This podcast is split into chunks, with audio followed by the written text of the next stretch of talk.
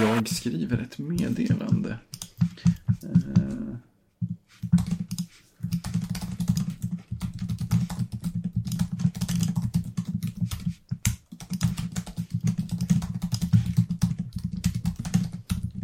Så nu går vi ut i luften i alla fall. Kan jag meddela. Är vi live? Ja, vi är live. Otroligt. Hörs live. Vi någonting eller? Ja, det ska vi göra. Vi hörs live och är oerhört uppkopplade och samtidigt förvirrade. Det är många datorer i samma rum, kan vi säga. PO skriver. Tam, tam, tam, tam, tam. Vi hörs! Som vanligt ungefär, lågt. Det är skönt, för vi har en helt annan mikrofonuppsättning nu än vi brukar ha. Ja, eftersom vi har lyckats med alla sådana här live-inspelningar tidigare har vi lyckats sabba genom att ha flera mikrofoner eller jag vet inte, bara alltså allmänt det behöver vi använt fel hela tiden. Så kör vi en mikrofon som vi pratar i samtidigt. Vi sitter mitt emot varandra med varsitt rejält glas med gin och tonic och, ja. Minst en dator per person. Och chips som vi inte ska öppna nu för att prassla för mycket. Och skakade avsnitt ikväll. Cool. Cool.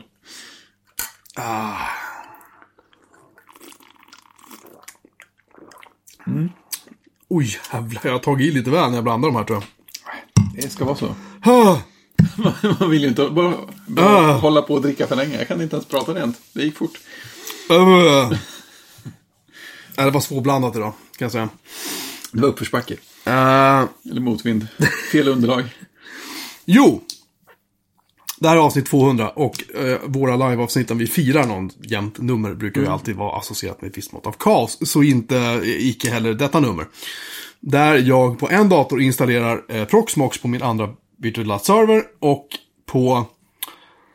Det här som är det mest skakande. Jag ska ikväll live uppgradera min Mac till Catalina. Och då kan jag ju folk tänka att är han helt galen? Ja, det är väl sant. Det är också jag uttråkad. Men hur som helst så den som laddar ner uppdateringen nu. Så att med lite tur så kommer jag kunna berätta för världen exakt hur illa jag tycker om Catalina när det här är klart om hur långt det nu tar. Under pågående sändning. Vi hade någon sorts förhoppning om också att få med oss Christian i denna livesändning. Han är i Jönköping och har varit sjuk. Han har dock varit på pizzerian och har en flaska tequila i näven, så att han verkar ha repat sig oerhört fort. Hur som helst så hade vi hoppats att han skulle vara med, så inte fallet, men vi tänkte att han skulle vara med i alla fall via Skype. Sen insåg vi att vi kan inte höra honom. Inte utan att få en rundgång på mikrofonerna. Nej. Om vi inte gör någon slags extremt konstig hörlurslösning här. Som vi inte har. Nej, vi behöver en hörlurssplitter, och det har vi ingen här, tror jag. Det är en förlängning, det är ingen splitter.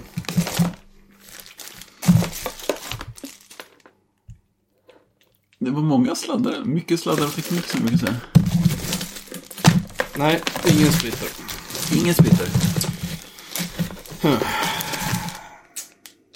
Hur gör vi då? Ja. Undrar om... Alltså vi är ju så vana vid att köra det här på våra respektive kammare utan några som helst problem. Frågan är om man kan köra ett par trådlösa hörlurar och ett par trådbundna hörlurar. De är nog olika ljud. Ja, om man gör någon sån här kompositljudutgång kanske det går. Kan du inte göra det i Audio Hijack då? Jo, kanske det. Jag vet inte om de här laddade dock. Ja, men titta, kan jag ha flera output devices? Vi kanske löser det här. Har du några med dig som är trådlösa? Det har jag faktiskt. Då kan du koppla upp dem till... Oh. Wow! Så... Och för du har ju ljudutgång på din dator också. Ja, just det. Ja, det är mitt fel att det låter bedrövligt just nu. Nej. You don't say. No shit. Så, precis. Om du kopplar in på lurar där. Ja. På undersidan. Har du ringt upp Christian?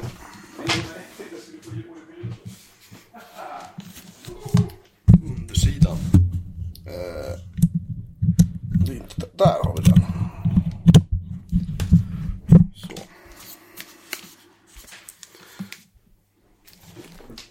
Då hörde jag på mig. Jag vill bara varna alla för att... Precis vad det ekar spännande när jag pratar nu. Ja, men det är för att jag har dubbla output devices. Ah, just förstår. Så... Och så kör du där! Ja, jag tänker det. Mm. Nu ska vi se. Det här skulle kunna gå hur som helst. Men i teorin... Ja, det var ju en fin teori, tror jag. Det står jättefortfarande där. Så. Ja, just det. Oh, Gud hjälper mig vad stark den var. Oh. Men nu borde vi kunna ringa in Christian här också. Pröva. Ja, vad skulle kunna gå fel? Ring upp gratis på Skype. Fan, det var Skype-musik. Så, hallå eller? Jag har ett meddelande till Dr. Singo med som väntar på Christian. Jag hittar massor med minnen åt dig. Det är allt jag säger. Massor. Om jag inte har slängt dem. Jag ska titta nu. Hör du oss, Christian? Ja, det är jag. Oh, det är fantastiskt. Allt funkar. Är det tequila som gäller, Christian? Ja, det är tequila som gäller. Det är helt riktigt. Och en billig... Hallå, eller? En billig chilenare. Hallå, du! Hallå, du! Det är bra det. Jag hoppas vi får så här live-bilder då på hur nivån i flaskan minskar. Nu ska jag skicka en bild till Singo. Eller till alla. Så alla får se. Från oss alla till er eller? Ja, från oss alla till Singo. Så ser man vad man kan få om man är snabb på att svara ja att jag kommer hämta saker. Om man inte passar sig. Det är också. Det ena utesluter ju inte det andra som du brukar äta. Jag tror att jag har gjort min... Åh, helvete!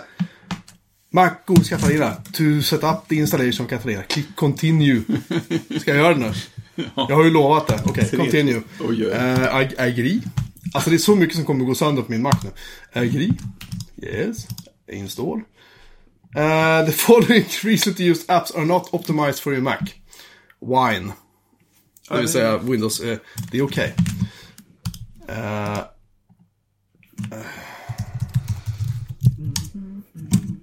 Sådär, 13 minuter till. Den har alltså laddat ner det och nu säger den 13 minuter till. Det här är spännande. Sådär. Happiness is like peeing in your pants. Everyone can see it but only you can feel its warmth. And that's what you feel today. Happy birthday. Jag ska skicka det till min mamma för hon fyller 65 idag. Precis, grattis. Ja. Vi har väl någon sorts agenda, va? Vet jag. Christian, hur går det med din tequila? Ja, den är inte upphälld än faktiskt. Va? Det är ett fel på den. Ja, den har inte kommit ur flaskan. Nej, precis. Varför gör den inte det? Den är trasig. Ja, men om jag öppnar den så kanske jag får 3 önskningar. Ja, så kan det vara. Ja. Ja. Jag vill ha huvudvärk, illamående och vad är det tredje? Jag vet inte. Drick din GT kommer du få alla 3. Jag håller på. Mm. Jag har även en italiensk corona, eller jag menar tapasbricka också. En coronabricka. Gud, den är för stark. Jag måste blanda den. Jag måste dricka upp den där. Ja, blanda den. Det enda sättet att läsa det. Du, jag är ju på min dator står. Kan inte du räkna vad är det vi ska prata om idag? Jo, jag postade en viktig länk förut. En bit upp här. Ja, jag tror att den var först på dagordningen. Så om du går till bjurman.com/Markov i någon slags webbläsare. Du sitter bara och skriver en massa blöser. bjurman.com/Markov. Markov. Wow. Där. Du, alltså din sajt är inte SSL-fixad. Nej, jag vet. Det är en sida som använder Markov-kedjor för att generera avsnittstitlar utifrån våra avsnittstitlar. Fruktansvärt. Ja, det är genialt. Ja, det är inte jag som har gjort den utan det är vår kodsnackkompis grapefrukt-snedstreck. Jag tänkte Martin. Fruktansvärt välskrivet BBS. Jag tänkte, BBS? Ja, det är trovärdigt, nice. Eller hur? Generera. Sauron var jag har sjuka mängder kaffe. Ja, jag hade några andra bra här. Inte så hårt vi klonar från TCO. Är det min Mac har fortfarande läsk i huvudet? Ja, jag hade en... Vi drack gin och bättring. Den var jättebra. Ja. Den var jättebra. Det är inte maskiner som lyssnar på det här på GitHub. Fan vad genialt. Ja, ett Skara sommarland fullt av Jabba the Hutt. En kille lite längre ner på dödsstjärnan. De har publicerat ungefär 2 saker från ett kök på gatan. Ett BBS-system för nakna tyskar.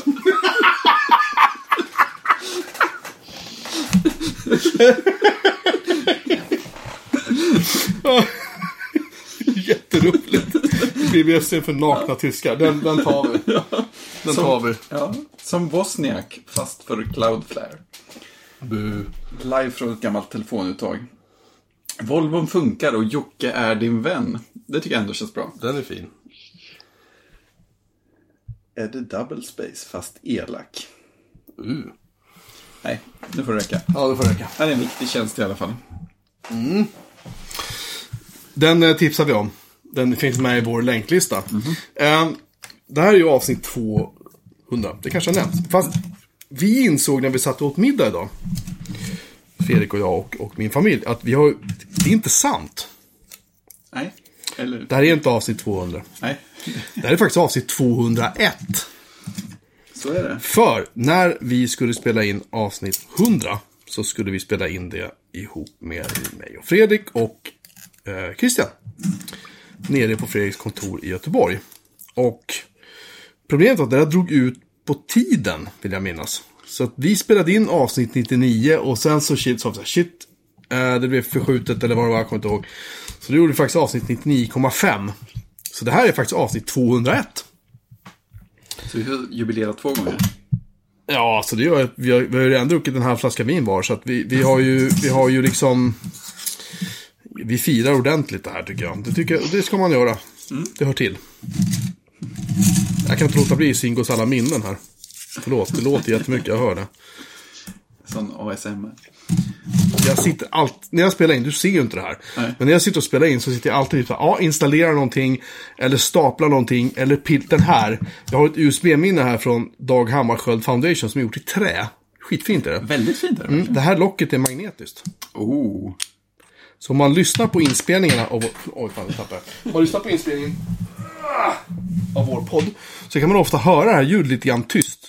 Jag har hört det, inser jag. Ja. Det är det här USB-minnet. Och det här kan jag sitta med hela tiden. Eller... alltså det finns massor med grejer på mitt skrivbord där som jag inte kan låta bli att röra. Jag vet inte vad det är. Om det är min ADHD eller om det är någonting annat. Men det är så här, jag måste alltid pilla med någonting när jag spelar in. Men det är många som kör sånt. Det kommer jag ihåg att Mike Hurley har pratat om någon gång. Att...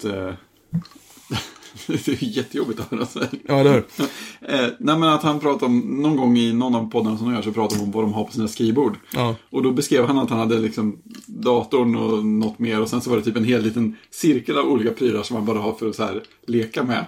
Och som man har kommit fram till är lagom tysta också så de inte stör någon annan. Ja, det är ju smart. Jag skulle behöva det, helt klart. Ja, och han spelar ju tydligen spel jätteofta under tiden också. Typ så här hold down och threes och sånt. Christian, hur går det för dig? Du var sjuk, va? Ja, det har varit en sån här vecka där man varit inlåst hemma. Är det corona eller? Corona, det är vanligt klassisk fritidsvirus.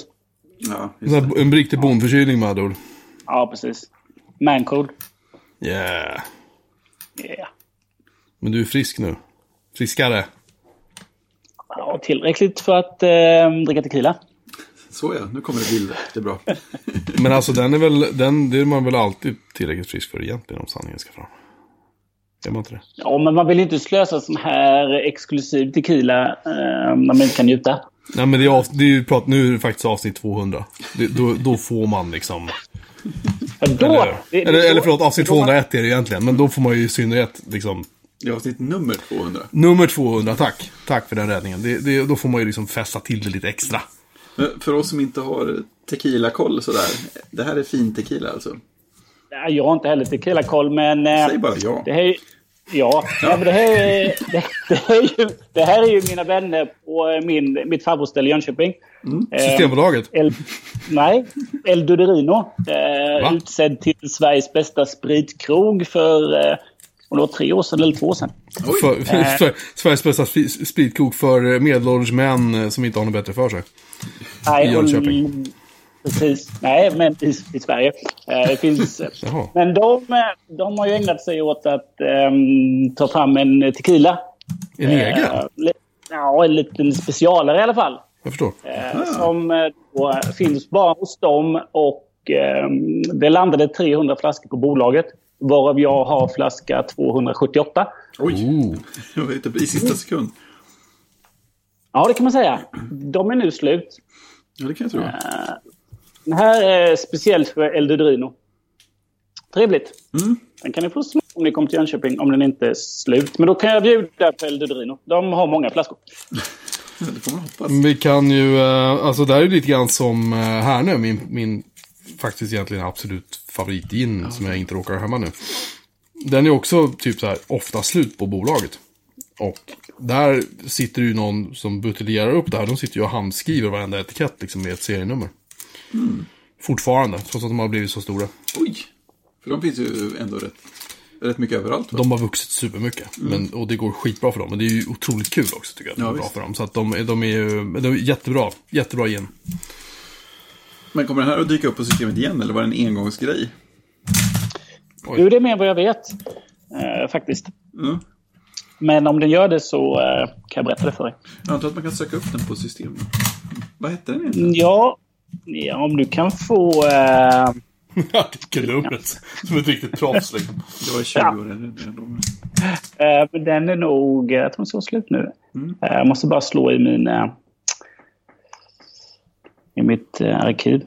Mm. I ditt systemarkiv som du alltid har liggande. Ledderblocket. Det där lilla snutblocket man har. Just det. Det lilla snutblocket. Så bläddrar man tillbaka till den dagen. Det har dina tjejer också. Det är samma block, eller är det något annat block? Fruktpuffar till frukost. Vilken frukost han ätit, vad han ska handla för bolag och vilka tjejer han dejtar. I samma block. Ja, svarta boken. Jag kommer att tänka på när jag spelade Riven. Det fanns ju en massa böcker i det spelet som man hittade och läste i. Ja, jag spelade det. Det var poängen att det var ett otroligt bra ljud när man bläddrade sidor. De hade lagt så mycket tid på ljudet. Jag tänker att det låter så när du bläddrar i ditt block. Ja, men det hade nummer 82 444. Hade de betalat extra för det? Ja, och från... Olmeca Altos Resposado Barrel Reserve Mexiko, tillfälligt slut hos leverantörer, hände sig. Ja, precis. Just det, de har inte testat den. Det gick fort. Ja. Nej, just det, de hade ingen sån rolig smakbeskrivning. Ja, men vi kan bara konstatera att den är jättegod. Ja, obegränsat. Och så kan man lösa det. Ja. Dricker man det gör man. Mm. Självklart. Och man dricker inte den med salt och citron, utan man... Ja, det gör man. Jag tror man gjorde det med allt tequila.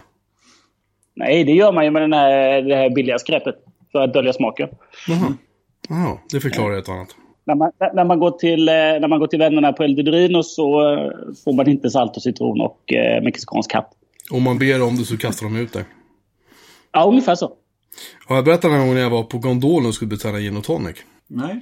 Jag var där med en väninna och skulle beställa. Och jag var ganska ung fortfarande. Jag var kanske så här 25 eller någonting. Och jag hade liksom fått dille på lime. Så jag ville ha en gin och tonic med lime. Mm. Och jag bad om en gin och tonic med lime. Var vid bartendern på Gondolen. Alla som inte vet så är Gondolen så här halvsnobbigt ställe inne i stan. De har så här en drinklista som är... Det är en perm liksom. Mm. Och jag kunde ingenting om drinkar. Min väninna, hon bad om något så här jättekomplicerat, och jag hade ingen aning om vad fan det var. Och jag är så här, nej, men jag vill ha det jag gillar, jag vill ha en gin och tonic. Så jag sa så här, tja, gin och tonic med lime och vad nu skulle ha. Och han bara tittade på mig, gin och tonic med lime. Jag bara, ja.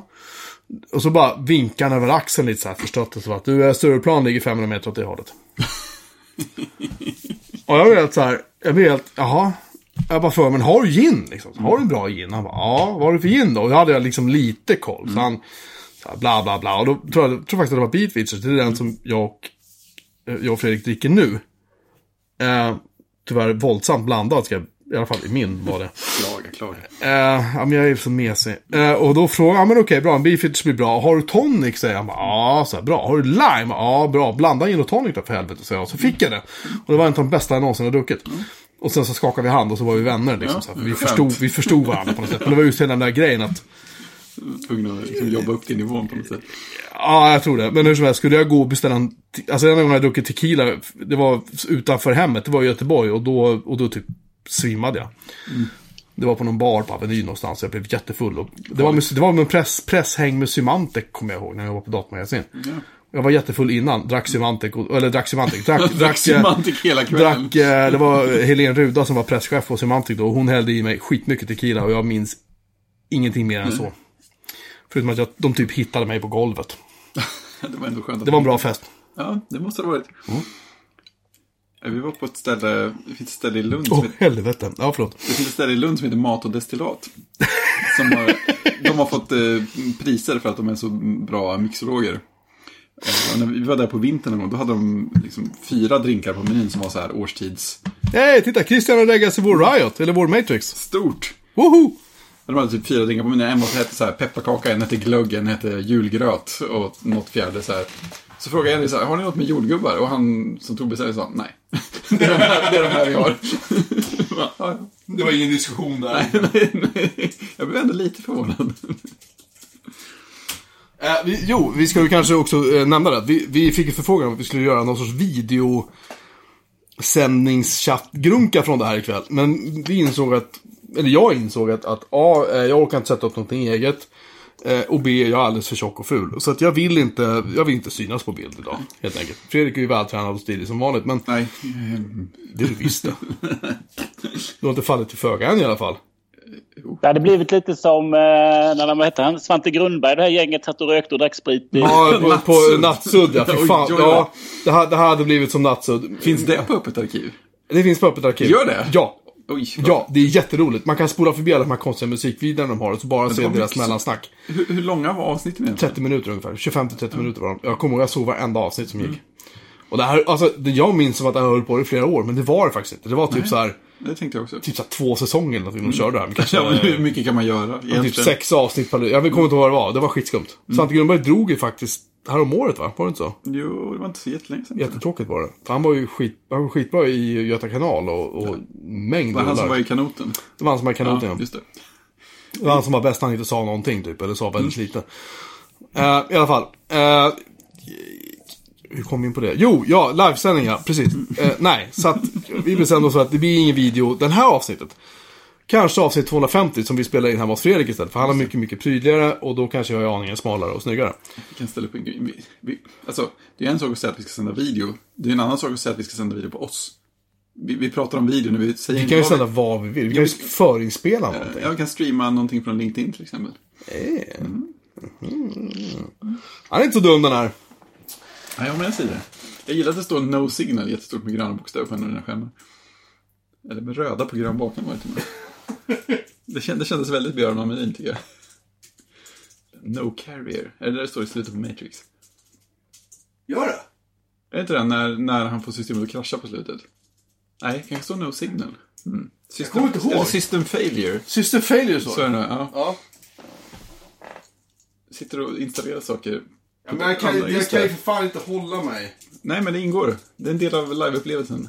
Jag är så nöjd med att jag äntligen börjar få ordning på mitt jävla kluster. Och allt har varit så rörigt liksom. Everything is awesome. Vad skulle ni prata om idag? Jag tror jag har hoppat runt. Hej Proxmox står det. Jaha, måste jag prata om det nu? Ja, jag gjorde som alla minns kanske, så var det för typ 2 år sedan, så packade mitt sam för att stoppa i diskaren som det stod att förmöjligt skulle klara, så gjorde inte det och så rasade det och så blev det kaos och jag började bygga om saker och ting och glada ågen satte ihop en ny maskin med typ så här 24 terabyte disk och 10 gigabit ethernet och hej och hå. Tyckte att livet var rätt sweet och sen så packade den jävla raiden också troligtvis på grund av någon sån strömblipp som blev så att raiden försvann och en disk förstördes, eller i alla fall partitionstabellen gick åt helvete, så jag lyckades rädda data från den och nu är jag tillbaka för sånt igen, fast nu har jag diskar i sånt som faktiskt fungerar och jag saknar några saker med KVM och börjar köra KVM-plane och det är typ bland annat typ att kunna live-migrera maskiner mellan olika diskvolymer på ett smidigt sätt. Vilket KVM inte riktigt vill göra, men det vill Proxmox göra. Och jag har ju surat att jag inte ska köra Proxmox igen, och nu kör jag Proxmox. Det är väl den korta versionen av det hela. Det är ungefär lika konsekvent. Jag har ju surat på att jag inte ska installera Catalina heller. Och det är så ni gör nu. Men det gör jag bara för er läsare. Lyssnare. För underhållningsvärdet att höra hur jag kommer att liksom bara, vad i hell? Och så vidare. Ja, vi kör där. Vi ser framför oss hur två skärmar fylls av sådana här ger du tillstånd-dialoger. Typ så. Så att på din vänstra sida installeras macOS Catalina och på din högra sida är Proxmox. Två skärmar per bord i mitt motto. Ja, titel. Är det titel? Är det det som är på din titel via din random? Det är det som är på ditt mynt, tror jag. Ja, för Sverige i tiden, två skärmar per bord i mitt motto. Jo, jag ska också nämna att det blir lite nördigt där innan vi går vidare med det allmänna svalmlet. Kanske håller till så att titeln inte somnar nere i Jönköping så länge. För de som råkar sitta med en Dell-server är 620, 720 eller någonting lite modernare, typ generation 12 tror jag det. Så är det så att om man råkar ha en sån här iDRAC som inte är en iDRAC Professional utan en sån här standardversion som inte stödjer skärm, konsol, grunker och grejer. Så kan man googla efter, jag kommer inte ihåg vad jag googlade efter nu, så här iDRAC 7 Professional License någonting. Help. Och då visar det sig att man kan ladda, om man får tag i en viss ISO med en viss programvara på, som bodar typ CentOS 6, så ska man köra utility på den. Då kan man programmera in en ny service-tagg på sin Dell-server och därefter ta en XML-fil som ligger på Pastebot och lite andra ställen. Ta ut den, spara ner den som en XML-fil, logga in i iDRAC, pasta in den, logga ut, logga in igen, så har du en professional-licens. Jag uppmanar inte någon att göra det annat. I mitt fall så gjorde jag det därför att min server har en giltig licens. Det är bara det att eftersom jag inte är den ursprungliga ägaren till den så kan jag inte få Dell att ge mig den. Men det har köpts en professional licens till den en gång i tiden. Så jag känner mig inte det minsta skyddet där. Så jag skulle absolut inte uppmuntra någon att göra det här. Inte på din maskin i alla fall. Nej, precis så. För jag har gjort det. Men det funkar faktiskt. Det är egentligen det som var lite skönt. För nu kan jag sitta i mitt arbetsrum och attacha ISO-filer via nätet och bara så här, installera saker och ting. Det är spännande, Christian. Tycker du inte det? Otroligt. Jag önskar att jag var där. Jag saknar ord. Jaha. Ja, vi önskar att du var här också. Ja. För att vi hade behövt dig. Och en stol till. Vad starkt den här var.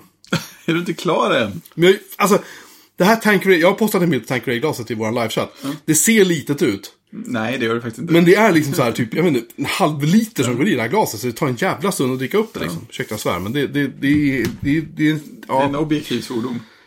Kan man säga. Det blir knepigt. Nu smsar min son och säger att jag missar hela Mello. Är det ett hot eller ett löfte? Vem vann, skriver jag. Det kan inte vara slut än på länge. Nej, jag hoppas det. Nej, klockan är 9:30. Oj. Det är finallördag. Det är lång kväll. Aha, okay. Det kanske vi hinner ner och titta. Ja, risken finns. Ja, vad har vi mer på agendan? Det är massa tangentbord. Va? Massa tangentbord. Jaha! I valfri ordning. Oj. Jag har en bekännelse. Ja, precis. Jag har en bekännelse att göra. Det är så att jag har ju svurit vid det här... Vad heter det här tangentbordet? Apple... Heter det bara extended keyboard? Nej, men det här som är med vita tänder och aluminiumbakgrund som de sålde under... 2015 kanske, 2014 och så vidare. Ja. Och som jag har nött ut, jag vet inte, det här är typ mitt sjätte kanske. Oj, det är ofta typ tangenten P eller O eller någon där som slutar funka på dem. Ha inte sönder din dator nu, vad du än gör. Den är gammal. Ja, men vad fan, vi sänder ju på, du kan ju inte så här. Jo. Jag kan ta den här bilden annars, det är helt okej. Något samma perspektiv. Dog den nu? Nej, den är igång. Du är säker? Jag hör mig själv. Bra. Vad fint. Men grejen är att efter att jag börjat använda mitt Logitech K750 täpor. Jag ska ta en bild på det också. Min gamla iPhone 10 bara. Jag höll alltså på att välta ner datorn som sände live på golvet när jag skulle ta en bild på Jockes tangentbord. För allt för konsten. Ja, det är ju... Mänskligheten kommer att hylla dig i efterskott. Jag har börjat använda mitt K750 tempord och även vågar jag säga det Apples Butterfly tangentbord, som jag ju fortfarande tycker är hur ska jag säga, det är alldeles för kort slaglängd på det. Det tycker jag är inget kul. Ja, jag har haft den här datorn i typ 4 år och fortfarande inte vant med piltangenterna förut. Nej, de hatar jag. Jag tycker fortfarande fel. De hatar jag. Men i alla fall, jag har väl insett lite grann att jag tycker att det här tangentbordet är lite för svampigt. Jag har börjat känna det. Och sen tycker jag också att tangenterna på min MacBook Pro är det är 2015 vi pratar om nu. Det är alltså generationen innan din faktiskt. Ja, just det. Precis, kan man nog säga. Precis. Jag tycker att de känner jag är så här, oj vad svampigt det här var. Mm. Ja, men... Och jag, det här är inget man bara kommer på. Eller hur? Det här växer liksom fram, kan jag känna på något sätt. Ja, men så är det ju. Det är samma sak med mitt Bluetooth Logitech-bordet jag har, som ju är K811. Det är ju ganska gammalt. Det tyckte jag ju var jättefast och fint. Det var ju samma känsla som min MacBook Airs tangentbord. Men det känns ju jättesvampigt nu när jag använder det jämfört med alla andra tangentbord jag utsätts för nu för tiden.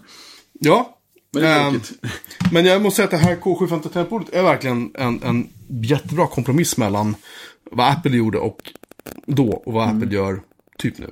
Alltså, väldigt förenklat. Men jag känner att det där är. Så att vad jag ska göra är att jag ska hitta ett nytt sånt här. Nu ser inte ni vad jag håller upp, men jag håller upp ett batteri. Där det står Panasonic CR2032 3 volt. 2032, ja. Det är ett laddningsbart batteri. Sånt knappcellsbatteri heter det. Ja, och det här sitter i K750-tangentbordet. Och det här satt i min Mac-variant av K750 som ligger... där uppe, bakom dig, Fredrik, i bokhyllan. Och du ser väl kanske den vita undersidan där. Ja, där. Det här batteriet satt in... Nej, förlåt, det är fel. Han håller upp fel batterier. Det här satt ju i Apple TV-fjärn. Jag försökte stoppa in det här i tempen. Alla ni som inte har sett batteriet vet att det var fel nu. Vi klipper bort det där. Fixar en post som det heter. Vi kommer sända ett avsnitt av en helt annan podd när vi lägger upp det här. Här ligger det. Det står inte vad det är, men det här är ett Maxell-batteri. Där det finns en... Det är lite mindre och tjockare, va? Det är möjligt. Hur som helst så står det logitech.com /K750/support står det. Do not replace battery står det. Den är fin. Och går man in på den adressen så hamnar man typ på logitech.com/support och så säger den, jag har ingen aning vad fan du ska. Jag vet inte heller något om det här. Nej. Det där är ett Maxell-batteri och det heter någonting annat. Man kan googla fram det där. Och då säger de, ja men gå in på Logitechs reservdelssida och beställ nytt. Och det finns inte att köpa där. Så, jag har hittat att det finns ersättningsvarianter av det här batteriet. Och det kostar typ 100, från typ 140 till 400 kronor beroende på vad du beställer. CR20, eller 30, 22, 20, 32, någonting sånt heter det. Ja, det är snäppet mindre än det andra. Ja, anyway. När jag har köpt ett nytt sånt batteri så kan jag få igång mitt K750 med Mac layout. Och då kan jag använda det till min Mac och så använder jag det andra K750 jag har till min Linux-dator. Och Linux-datorn använder jag numera enbart för sysadmin-saker, programmering och sånt. Och sen använder jag Macen för podcast och man ska göra någonting med bilder och sådär som inte Gimp fixar. Viktiga, kanske inte jättemycket, men jag trivs bättre med Pixelmator fortfarande. Det går snabbare att göra vissa saker utanför Gimp. Och utan helvete. Ja. Speciellt om man som jag, de gånger jag använder Gimp gör det på en Mac, det är ingen bra grej. Nej. Det är typ jätteroligt. Gimp trivs väldigt bra i GNOME på Linux. Men jag tror att jag kanske har laddat ner fel paketering av Gimp några gånger också, eller någonting sånt där. Jag får att det fanns 2 olika en period. Tänk om Linux-töntarna förstod att så här, en paketering är bra. Bara en. Fast det här måste ju vara en Mac-tönts fel. För det är den som har paketerat det för Mac som har gjort något. Eller som, det fanns 2 varianter. Jag vet inte. För jag hade ju, det är en tönt då. Ja, men den varianten jag har nu är någon sån här som kräver X-org, eller vad heter den för tiden? Ja, X, aha, nej usch, nej, fy fan. Ja, och den har ju så här fokusproblem och plötsligt så äter den upp tangenttryckningar så att när man ska skriva in ett filnamn för att spara så gör den saker i menyerna. Men det fanns ju åtminstone en annan variant som var mer Mac-anpassad där, som typ betedde som man väntade när man pekade och klickade och sådana saker. Vilket var något bättre. Sen insåg jag också en intressant grej apropå tangentbord på vägen hit, att den perioden som Apple har insisterat på sina smörjul för tangentbord och så, som jag i och för sig har liksom vant mig vid känslan på, men stört mig på när de strular. Under det är samma period som de har haft dem som jag har börjat bli intresserad av externa mekaniska tangentbord med jätteklickiga switchar och sånt. Jag undrar om det finns ett samband däremellan. Det finns ju en viss fara för det. Ja, statistiskt möjligt. Oj, vilket svårt ord. När man har druckit ganska mycket så är statistiskt jättejobbigt att säga. Statistiskt. Ja. Sadistiskt är enklare. Sadistiska stilbyrån som de hette en gång. Sadistiska nasalbyrån. Start i min Catalina heter det, va? Färdigt. Vad heter det? Jo. Det finns en annan utvecklarpodd som heter Kompilator. Som drivs av en kille som heter Bartek Tatkovski. Åh, herregud, du kan säga det också. Tatkovski är svårt att säga. Du behöver blandas en starkare genotolning kanske. Det var jätteroligt. Jag skulle spela in ett klipp till Kodsnack som nämnde hans namn. Och alltså, det blev mycket Tatkovski. Det var jättesvårt. Alltså, även när jag lyssnar på det färdiga där jag klippt bort att ha fel så kan jag liksom höra mig själv sakta in när jag kommer till hans efternamn. Jättesvårt var det. Jag säger att Mattias säger så här: kolla din Nextcloud-installation. Okej, jag har gjort det. Oj. Är det bra? Är det dåligt? Nej, jag fick rating A. Dr. Singo borde gå och lägga sig tidigt, för han ska köra hit imorgon och hämta saker. Dr. Singo postar någon slags utritning här som, eller en konvertering är det. Va? Han ritar två cirklar och fyller. Det känns som att jag borde veta vad det här är. Men det gör jag inte. Det är en font ibland också. Datum, konvertera någonting till typsnitt, fyll, bla, bla. Vad är det här? Vad har du gjort nu då? Han har gjort ett hjärta. Ja. Vad gulligt. Mycket prydligt. Vi kan lägga in oss som showart, Fredrik, tycker jag. Kan vi göra, yes. Om någon nu skulle fortfarande lyssna på avsnittet, vilket jag betyder starkt att de gör. För att... 9 minuter kvar till Katarina. Till en harang av svordomar. 9 minuter till Katarina. Det är också en tänkbar titel, tycker jag. Vad har vi mer i vårt dokument? Vi hade inte så jävla mycket inland. Jo då. Just det, där tangentbord. Just det, jag har hittat kraschbuggen i podcast chapters som... Vänta mer! Som jagade oss i förra avsnittet. Jag fick ju 2 kraschrapporter på podcast chapters när jag släppte den nya versionen. Och båda var på Mojave. Så tänkte jag, det är något med OS-versionerna. Så fick jag anledning att installera Mojave på en extern disk. Och så startade jag, podcast chapters och så drog jag in en fil och exporterade. Och det funkade. Vilket ju var konstigt. Och sen dessutom så hörde den ena personen som hade kraschen av sig typ dagen efter eller 2 dagar senare. Och sa, nu funkar det för mig. Undrar om det var något med att jag var inne och gjorde exporten på 29 februari. Det kanske är något konstigt med datum. Det är inga datum inblandade, men jag tycker att det var ett roligt förslag. Jag jobbar med en massa datumhantering i kod på jobbet, så att det låg nära mitt hjärta och blodtryck att tänka datumproblem. Men det var det inte. Det var inga datum inblandade. Men hur som helst så fick jag en fil från en av dem som fortfarande har problemet. Mm-hmm.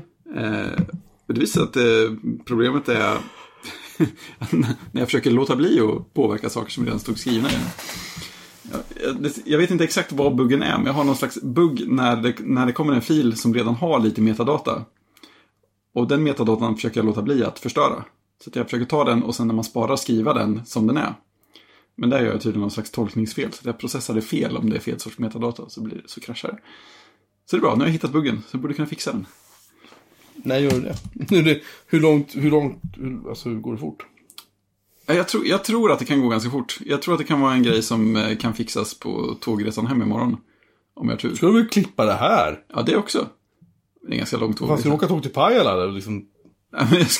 Först ska jag ju ta mig in till Stockholm här. Jag tänkte köra det en bit, men okej. Okej. Ja, men sen har jag ju tågresan, det är ju typ 3 timmar den långa biten också. Så att om jag inte somnar direkt när jag sätter mig på tåget, vilket kan hända. Det kan ha hänt förr. Så skulle kunna bli fixat. Jag tror i alla fall att det är lätt att fixa när jag väl har hittat precis var det händer. Jag har en idé om det. Det låter väl rimligt. Jag är stolt över det. Jag hade någonsin producerat någonting av värde. I alla fall inte på det sättet. Nej, bara jättestora servermiljöer och skript som sätter upp saker och automatiseringar och annat sånt. Någon webbsajt här och där. Någon enstaka så. Det är faktiskt roligt. Jag gick in på typ allt OS Next eller någonting häromdagen. En gammal just att grupp för nördar som tittar på Next Up fortfarande. De är inte många kan jag säga. Båda. Men där mejlade, postade jag var så här, hej. Jag hade en sajt som heter The Next Information Archive en gång i tiden. Jag har ett band här med Steve Jobs där han demonstrerar Next Up 3.0. Som en kille i Australien skickade till mig. Det är en NTSC VHS-tape. Jag har ingen möjlighet att läsa in den. Vill någon ha den? Så ni kan läsa in en bra version och sen lägga upp det någonstans online. Så här. Kul liksom. Och det var ingen som ville göra jobbet, men jag fick en väldigt massa mejl från folk som var så här: åh, din sajt, shit, den kommer jag ihåg. Åh, så här. Liksom. Och jag blev så här, jävlar. Och det är alltså... Alltså det måste vara snart 20 år sedan liksom. 17-18 år sedan jag höll på med den här sajten. Men det var ingen som faktiskt ville göra konverteringen. Nej. Är inte det lite konstigt? Jo. Mm. Det finns en version av den här tejpen som ligger på YouTube i lite olika varianter. Alla de kommer från min rippning. Och den gjorde jag på en Windows-PC 2003 eller 2004. Och då tog jag materialet från en Samsung VHS-spelare som råkade kunna läsa NTSC-tejpar in till en sorts videokort som bara funkade med Windows. Vi komprimerade ner den där till en kvalitet som var så låg. Och sen började vi lägga upp det på Mint. För Apple hade ju på sitt .Mac då hade ju webbhosting. Så vi la upp filmen där. Och sen la jag upp det på min webbsajt. På min server som jag hade hemma. Och då satt jag på en 2 megabit ADSL-koppling. Den blev ju strypt ganska fort. Så jag fick ta bort filmen därifrån. Så hade jag en mirrorlista alltså med speglingar på den här filen. Där vi hade till slut 12-14 olika Mac.com-adresser. Och det var typ innan Dropbox och sådär. Liksom. Ja. Så folk, det var så vi spred den. Och sen dök den här upp på YouTube till slut. Och det finns en Steve Jobs Next Step 3.0 demo. Alla de kommer från min rippning så att säga. Men där man får se hela det när det står till tracking i början. Med lite så här streck. Innan själva filmen. Och sen när musiken kommer så här. Då, du vet som VHS gör. Det svajar till lite grann. Det är från mitt VHS-tape. Och det är en säng vad jag heter alla. Men jag vill ju liksom, det här bandet ligger ju här. Bakom Fredrik just nu i hyllan. Och jag vill liksom rädda det. För det här kommer ju bli dåligt en vacker dag liksom. Och det här har legat över 20. Alltså det är 20 år sedan drygt jag fick det här bandet. Mig vetligen fungerar det fortfarande. Ja, det har inte slitits på under. Jag har inte spelat en enda gång sedan jag rippade. Har du en NTSC-spelare? Nej, eller? Jag gav bort den spelaren till en kille på Gubbdata. Han har den fortfarande. Han tar med den varenda år till Gubbdata och sitter och spelar filmer på den. Men jag skulle, alltså jag har funderat på typ om någon har tips på någon firma eller någon som kan ta en VHS-tape med NTSC och sen göra en skitfet bra konvertering till MP4 eller något bra öppet format på den. Så säg gärna till. Christian, vet du någon? Du menar på rak arm? Nej, det gör jag inte. Nej. Det är bara du som har sånt här. Nej, men jag vet inte om du visste. Eller också ville jag bara kolla om du var vaken. Vi glömmer bort det hela tiden, det är inte meningen. Dricker tequila. Nej, men det här, ja, men för mig är det som att när jag sitter och lyssnar på er avsnitt, jag ligger alltid ungefär 2-3 veckor efter. Och när jag sitter och lyssnar på dem på jobbet så skickar jag alltid meddelanden till dig, Jocke, med kommentarer. Varför får inte jag då? Du, nej, det är exklusivt för Jocke. Jag kan kanske börja. Och så får jag svar från Jocke nästan direkt. Och det här är ju som... Det är samma sak. Jag sitter och lyssnar och nu kan jag skicka in kommentarer live. Ja, det är fantastiskt.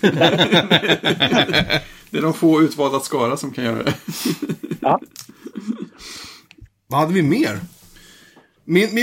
Min Catalina är 1 minut bort. Oj, den är... Jag kanske har förberett det här lite bättre. Christian säger att vi måste hålla på länge för att flaskan ska kunna ta slut. Så att det gör inte om det blir lite så. Vi kanske behöver gå och blanda. Du behöver en gin och tonic till. Ja, min gin och tonic är trasig. Helvete. Jag får gå och blanda 2 till då. Precis. Just det. Jag har hittat kraschbuggen. Det står iDRAC här. Jag går och blandar två gin och tonic. Jag får väl underhålla massorna så länge. Oj. Jag läser ni som lyssnar live, men så här blir det. Vi är inte så bra på det här. Det är tur att vi har Christian med. Vad borde vi prata om nu, Christian? Vi kan prata om vad fan det vill så länge. Jag går och blandar gin och tonic. Ja, nu, jag tänkte på att nu har ju du chansen att föra en monolog som du inte har haft på 200 år. Precis, vad har jag att föra en monolog om? Men du är inte med i podden alls lika ofta som jag är. Nej, du är med i, man kan säga, nästa varje avsnitt. Ja, men i princip. Ja. Det är konstigt. Och fler poddar. Jag är inte med i någon podd.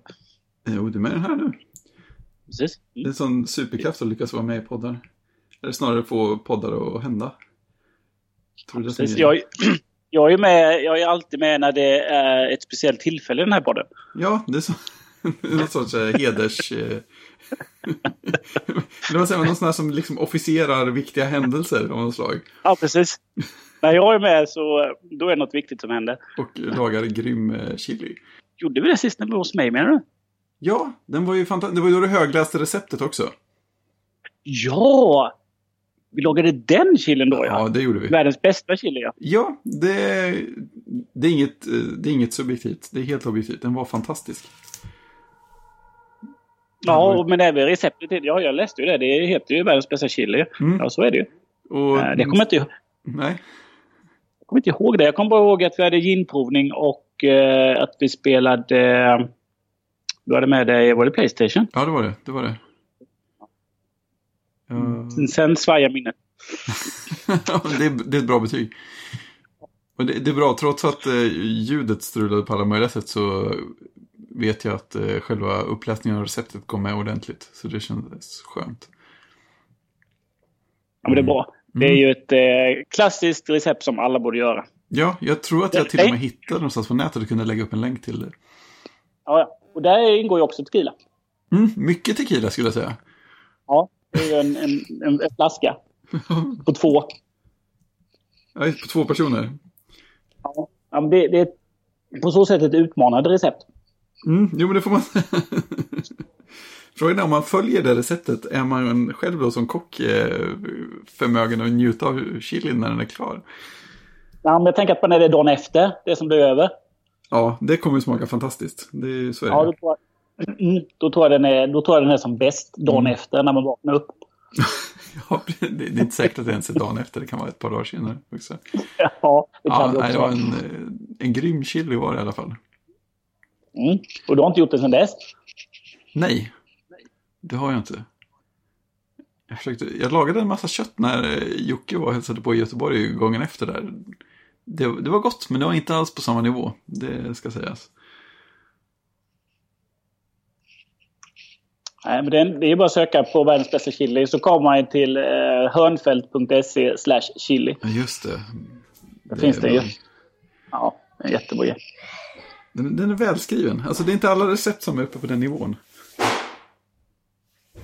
Nej, det är ju både detaljerat vad du ska göra och detaljerat vad du inte ska göra. Ja, precis. Det är många som glömmer bort det där. Ja. Du ska inte göra så här. Nej, du ska inte ha med tomater, vita bönor, gul lök och köttfärs. Nej, just det. Det ska du inte ha i princip. Nej, det var inte. Hur lång totalkoktid var det egentligen? Det där beror nog lite på vad man har för kött. För jag har gjort det här receptet. Då var vi några fler. Mm. Alltså då var det både tequila och två sorters mynter då som fick gå åt. Under tiden? Ja, tequila tog slut. Men då kokade vi nog i 4 timmar. Kanske, vilket var 2-3 timmar för lite. Ja, just det. Men hur länge kokade den som vi åt? Jag kommer inte ens ihåg att vi gjorde den så att... Nej, just det. Fråga fel person. Ja. Jag funderade på om du började när vi kom eller om du hade börjat redan innan. Ja, men jag måste börjat innan. Ja, det hade du nog gjort, ja. Du fyllde nog på lite och tittade till den lite grann och sånt där. Ja, annars så... Men det står här att... fortsätt kokningen till köttet börjar falla sönder. Det bör ta 2-3 timmar. Men det där, jag skulle säga det dubbla. Ja. Jag gjorde den till en inflyttningsfest. Då drack jag ingen tequila. och gjorde den här hos mamma, och den blev väldigt, väldigt bra. Trots avsaknad av tid. Var det nog 5-6 timmar jag kokade. Ja, det är, ja, långkok, det kanske inte är underskattat, men det går inte att berömma det för mycket. Vi pratar om Christians fantastiska chili-tillagning. Ja, den var ju fantastisk. Ja, precis. Ja, jag kommer inte ihåg den, men det är ju kul att ni uppskattade den. Ja. Du var rätt packad då, va? Lagom, skulle jag säga. Jag kan varken bekräfta eller förneka det påståendet. Helt ärligt så. Men det var bra. VR och chili. Vänta. Ja. Oj, nu är det spännande. En ö! Inloggningsskärm. Och min gubbe är Catalina här. Nu ska Jocke välja om man ska skicka analysdata till Apple eller inte. Nej, de får ingenting. Men du kan välja att skicka, kan du välja att skicka till utvecklare om du inte väljer att skicka till Apple? Nej. Nej, tråkigt. Ingen får läsa. Det har de ändrat från tidigare. I rymden kan ingen läsa din crashdata. Nej, jag vill inte ha Siri. Fuck off. Vill du inte ha Siri? Nej. Men jag tycker det är så praktiskt att varje gång jag hostar så vaknar Siri på klockan. Det är ju jättebra. Ja, det är mest pålitliga sättet att använda. Continue har jag klickat 4 gånger nu. Ja. Incompatible, Logitech Texts. Det är okej, för jag har ingenting som har med Logitech att göra just nu i min dator. Skönt. Kämpa. Setting up your Mac. Det är viss nyansskillnad på de här 2 skärmarna. Ja, det var det. Trots att det är samma modell och samma generation. Okej, nu ska vi se. Nu är Jocke inne i Catalina. Han har än så länge inte fått några notiser om att programmet har tillgång till hans diskar. Ja, nu ska jag uppgradera mejlen. Ja, nu ska vi konvertera mejl. Allt är jobbigt. Everything is awesome. Nu kommer en podcast och en tv-app i min... Bort. Ja, bort kan man säga. Så. Riot. Kör du Catalina, Christian? Jag gjorde det. Okej. Okay. Ja, men jag har ju en... min huvuddator är ju en MacBook Pro, den här nya som tangentbordet inte funkar på utan touchbar. Så de nya men inte den allra nyaste? Ja, precis. 2017 kanske. Men mitt med moderata 8 GB i mina. Nej, men jag fick en sån när jag började på mitt nya jobb 2017 då. Var det 20? Nej, jo, någon gång. Cirka. Ja, vem minns det? Men jag fick lite grafikkortsproblem, så den först fick den ett rött streck vertikalt precis mitt på skärmen. Och sen så en eftermiddag så slutade den helt fungera. Så nu har jag en tillfällig dator där jag uppgraderar till Mojave. Uppgraderade till Mojave? Ja, den här från mitten 2014. En Pro med 16 GB minne. Så jag uppgraderade till Mojave på den, så jag fick dark mode. Ja, det är ju ändå lite mysigt ibland. Ja, jag tycker det är ett måste. Kör du dark mode hela tiden? Oh ja. Ja. Alltid på alla enheter. Ja, jag har börjat köra sån växling efter... tid på dygnet. Att ni skärm var så helt konstig. Ja, det är korrekt. Jag har rengjort den. Du menar att den gulnar lite? Ja, det kör jag i och för sig också. Men i Catalina så kan man få den att växla mellan dark mode och light mode. Beroende på tid på dygnet också. Typ när solen går ner så växlar den till dark mode. Ja, precis. Och så följer den här, vad heter det, bakgrundsbilden med. Ja, precis. Jag kör ett sånt skrivbord också. Jag vet inte om den alltid hänger med perfekt, men hyfsat i alla fall. Men det tycker jag är mysigt. Och sen det funkar ju på nästan alla program också. Inte riktigt alla program. En del glömmer att typ byta färg på typsnittet så att det blir så här ljus typsnitt på ljus bakgrund och sådana praktiska grejer. Men du som utvecklare, sitter inte du i alltid med dark mode i Visual Studio och de här programmen? Jo, det gör jag i och för sig. Men resten... Jag tror min spontana känsla är att jag ändå har fler program som följer med mellan ljust och mörkt än som är på mörkt hela tiden. Men det är sant. Alltså Visual Studio Code och Sublime, som är de jag skriver mest i, både kod och annat, de är ju mörka hela tiden. Det är sant. Men allt annat växlar. Och jag går lite i vågor, vilket jag gillar bäst. av light och dark. Alltså, efter ett tag tycker man att det här ljusa klassiska läget känns lite så här torrt och grått och tråkigt. Och så här, man, mörkt är liksom lite, det är lite mer tyngd i. Men sen så när jag haft mörkt ett tag och växlat tillbaka till ljus så känner man att det är lite snabbare att se vad som är vad. Och det är lite lättare och luftigare och ljusare. Så att den här växlingen ändå, den passar mig nog. Ja, jag som då är projektledare i den här på utan glamorösa IT-branschen då kunde ju känna mig som en utvecklare där jag satt bland utvecklarna när jag fick dark mode. Ja, då är jag också dark mode. Det är skönt.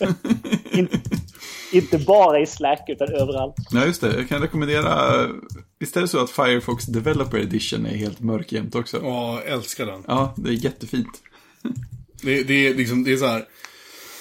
När jag satt upp min Linux-maskin, där följde ju vanliga Firefox med. Och jag var först såhär, nej, jag ska in med Developer Edition. Egentligen är det skitsamma, men det är så här, dels är allting väldigt mörkt och sen älskar ikonen. Jag vet att det är superlarvigt och det är jätteytligt, men det är någonting med den här ikonen som bara känns som att det är inte Firefox. För att Firefox vanliga ikon hatar jag. Och jag har haft jävligt svårt för Firefox under många år. Men Developer Edition, det är någonting med den som bara är så här. Det bara klickar över mig liksom.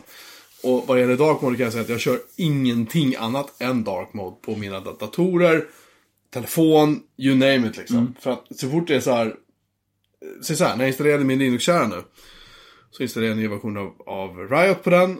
Och den är så här, det är allt var vitt, alltså det var så här, jävlar vad vitt det var. Och så tänkte jag, för det finns så här, man kan ställa in dark mode på den. Ställa in dark mode, då blippar det till dark mode en sekund, så går det tillbaka till vitt igen. Det är så här, nej. Bra, det är en bugg. Tack så mycket. Tillräckligt buggigt. Och vad ska jag åt det då, tänker jag. Och så orkar jag inte mer, så att jag har inte gjort någonting åt det. Så den är inte mörk nog än så länge. Den är jättevitt. Det är jättejobbigt att titta på. Kan jag säga. Ögonblödande vitt. Avsnittstitlarna bara haglar ikväll. Det är så iDRAC här också. Hur känns det? Har du fått några hot ifrån... Inte en enda än så länge. Va? Nej. Men jag har inte öppnat... Jag är SSO ju bara. Jag gör ju liksom ingenting vettigt. Ja, just det. Jag kör byword. Byword. Det känns som att du har den ultimata Catalina-upplevelsen där borta. Ingenting går fel. Nej. Allt bara funkar. Det bara lirar. Inte en enda notis. Allt det där som folk har klagat på har jag efter 5 minuter inte upplevt överhuvudtaget. Har de patchat bort det på något sätt? Vad kör jag för version? Jag kör 10.15.3. Om den här datorn? 10.15.3, du har senaste. Den här datorn? Om den här datorn? Om den här datorn? Om den här datorn. Men det är massa, nu ser system preferences jättekonstigt ut. Ja, den här trappan ser lite ranglig ut. Nej, det här gillar jag inte. Vad har de ändrat? Nej, det var fel. Bara rörigt. Ja, de flyttade om allting. Jag skulle gå in på App Store. För det jag har hört. Fuck your kid. Det är så här. Nu ska jag mata in röstnåret för App Store. Apple ID. Om ni undrar, det här är alltså min live-rapport från att uppdatera till Catalina. Live on the showfloor. Och det första jag får göra då, det första jobbet är så här, mata in ditt Apple-ID. Jag brukar mata in mitt jävla Apple-ID 500 gånger varje gång jag gör en patch på macOS. Så, nu ska jag nämligen söka efter Railroad. För jag har nämligen hört att de patchade sin version till att bli 64-bitars. Här står open. Så den är redan patchad. Tryck open. Det kan jag inte göra, det kommer hela... Nej, jag gör inte det nu. Vadå? Därför att det startar skit. Nej, jag gör inte det nu. Nej, alltså, jag förstod att det skulle starta om man tryckte open. Nej, men vi inte starta spelet nu. Nej, det här är ju... Det här är allvar. För det är det säkrast viktigaste för mig. Vi kan titta i applicationsfoldern vad som ligger där. Om det är någonting här som inte stöds nu. Du kan ju köra det här programmet som vi pratade om för några veckor sedan. Vad hette det? När man kunde hitta system preferences så skulle man titta i... Ja, det kan man ju, någonstans. Är det systemrapporten eller? Det är ju fel! About this Mac, så. Sorry. Cirka den här Macen. System report och sen så kunde man titta på applications och så blev det tomt. Där. Nu, tack. Och där kunde man ju tydligen titta på någonting. Nej, det var inte där. Men det finns någon sån sektion för inkompatibel mjukvara som jag kan säga. Ja. Nej, skit i det. Jag hittar ingenting som faktiskt är jobbigt. Det viktigaste är att mitt järnvägsspel fungerar. Mm. Min son Joel älskar att titta på introt till Railroads nämligen. Oj. Mm. Och där också finns det också en intressant faktor. Jag tror jag nämnde tidigare, men jag säger igen. Det är att i det här introt så kan man ha jättemånga spår parallella med varandra. Och i spelet kan man bara ha max 4. Jag bara säger det så har jag det sagt. Så man följer inte reglerna i intro? Inte det minsta. Det är ju lite upprörande. Ja. Jag trodde mer om sitt mig. Jag får säga att den här, jag tror jag lyckas bättre den här gången. Mm, det känns bra. Jag möjligt att jag tog i väldigt mycket med just din. För att det är ju kul att se dig full. Men nej, jag skojar bara. Den är slut nu i alla fall. Det går för dig Christian med din tequila. Ja, men det går bra. Men vad sa du? Berätta mer. Om tequilan? Nej, men jag satt och tänkte på webbläsaren när ni pratade om Firefox. Har ni någon gång pratat om nya Edge? Nej, det var inte Nej. Har du? Ja, jag lever ju med den varje dag i mina projekt. Den är spännande, för jag har ju... Nu ska ni få höra här, nu kommer ni kommer ju tappa hakan. Jag har ju en kund som... Ja, just det. Ja, bara det. Men de har ett system som inte går mot publikärmarna kan man säga, utan mot sina återförsäljare. Men där har de 35% Internet Explorer 11. Ja. Beklagar. Ja, det gör ju jag också, eftersom att vi håller på att bygga en ny version av det systemet där de säger till oss att vi vill ha det nytt och modernt. Mm. Samtidigt så har de en kundbas där 35% kör Explorer 11. Två stora kontraster. Så nu har jag ett mission och försöker konvertera så många som möjligt då till Edge. Mm. Men det går trögt. Det gör det, va?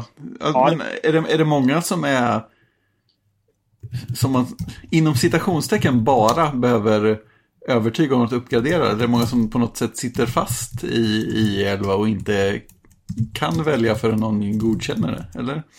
Jag kan tänka mig att det är lite på det och där jag var tidigare då innan jag gick över till den mörka sidan och hamnade på konsultsidan så var ju länge Explorer 11 den enda webbläsaren som gick att använda.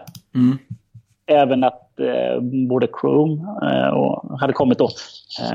Med den enkla anledningen till att men vi har så mycket interna system som kräver 11 ActiveX och det här, så att, och vi vill bara supportera en webbläsare. Så är den också.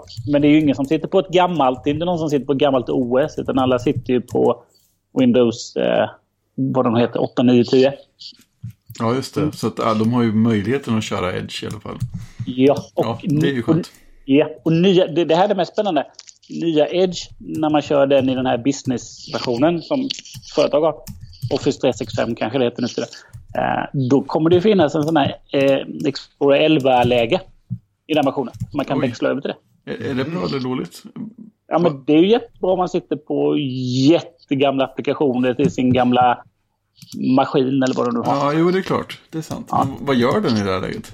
Ja, den kör väl de applikationerna felfritt, tänker jag. Ja, men okej. Ja, här måste jag läsa på. Jag visste inte att det fanns.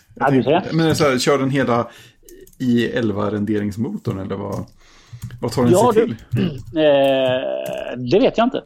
Eller om du tänker om den kör Chromium eller... Ja, precis. Mm. Spännande. Det får jag nästan kolla upp.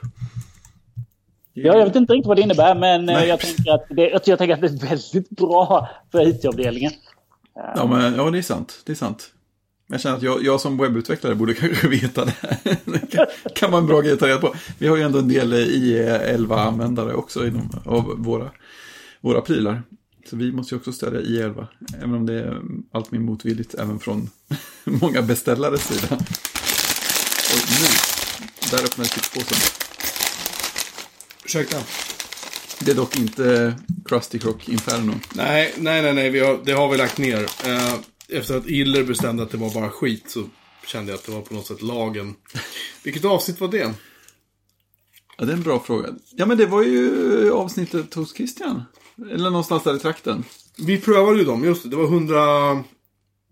Var det 150 vi sa? Eller 139? Nej, det var tidigare. 121 var det. Mm-hmm. Mm-hmm. Jaha, men var det det här som inköptes på den tyska lågpris? Så var det. På Lidl, ja, precis. Mm. Där alla fattiga handlar. Jaha, det är inte public service där som man får göra reklam. Det gick vi och handlade, och så handlade vi Krusty Krock, Inferno, någonting. Men frågan är, hade Iller testat dem före? Eller? Nej, han testade dem efteråt. Vad så? Just det, avsnitt 120, 100 steg från Vätterns strand. Ja. 2018-04-12. Det var en episk titel på den. 100 steg från Vätterns strand. Ja. Live special extravaganza. Ja. Det var då vi söp, och jag tror att din bror var med då, Christian. Albert var med. Han var också en stund, ja. Och hunden var med. Ja. Mm. Älskande hunden. Just det, han var med i sändning också. Ja, ja. Hunden är helt knäpp. Ja. Den är jätterolig. Och så spelar vi VR. Vad gjorde du?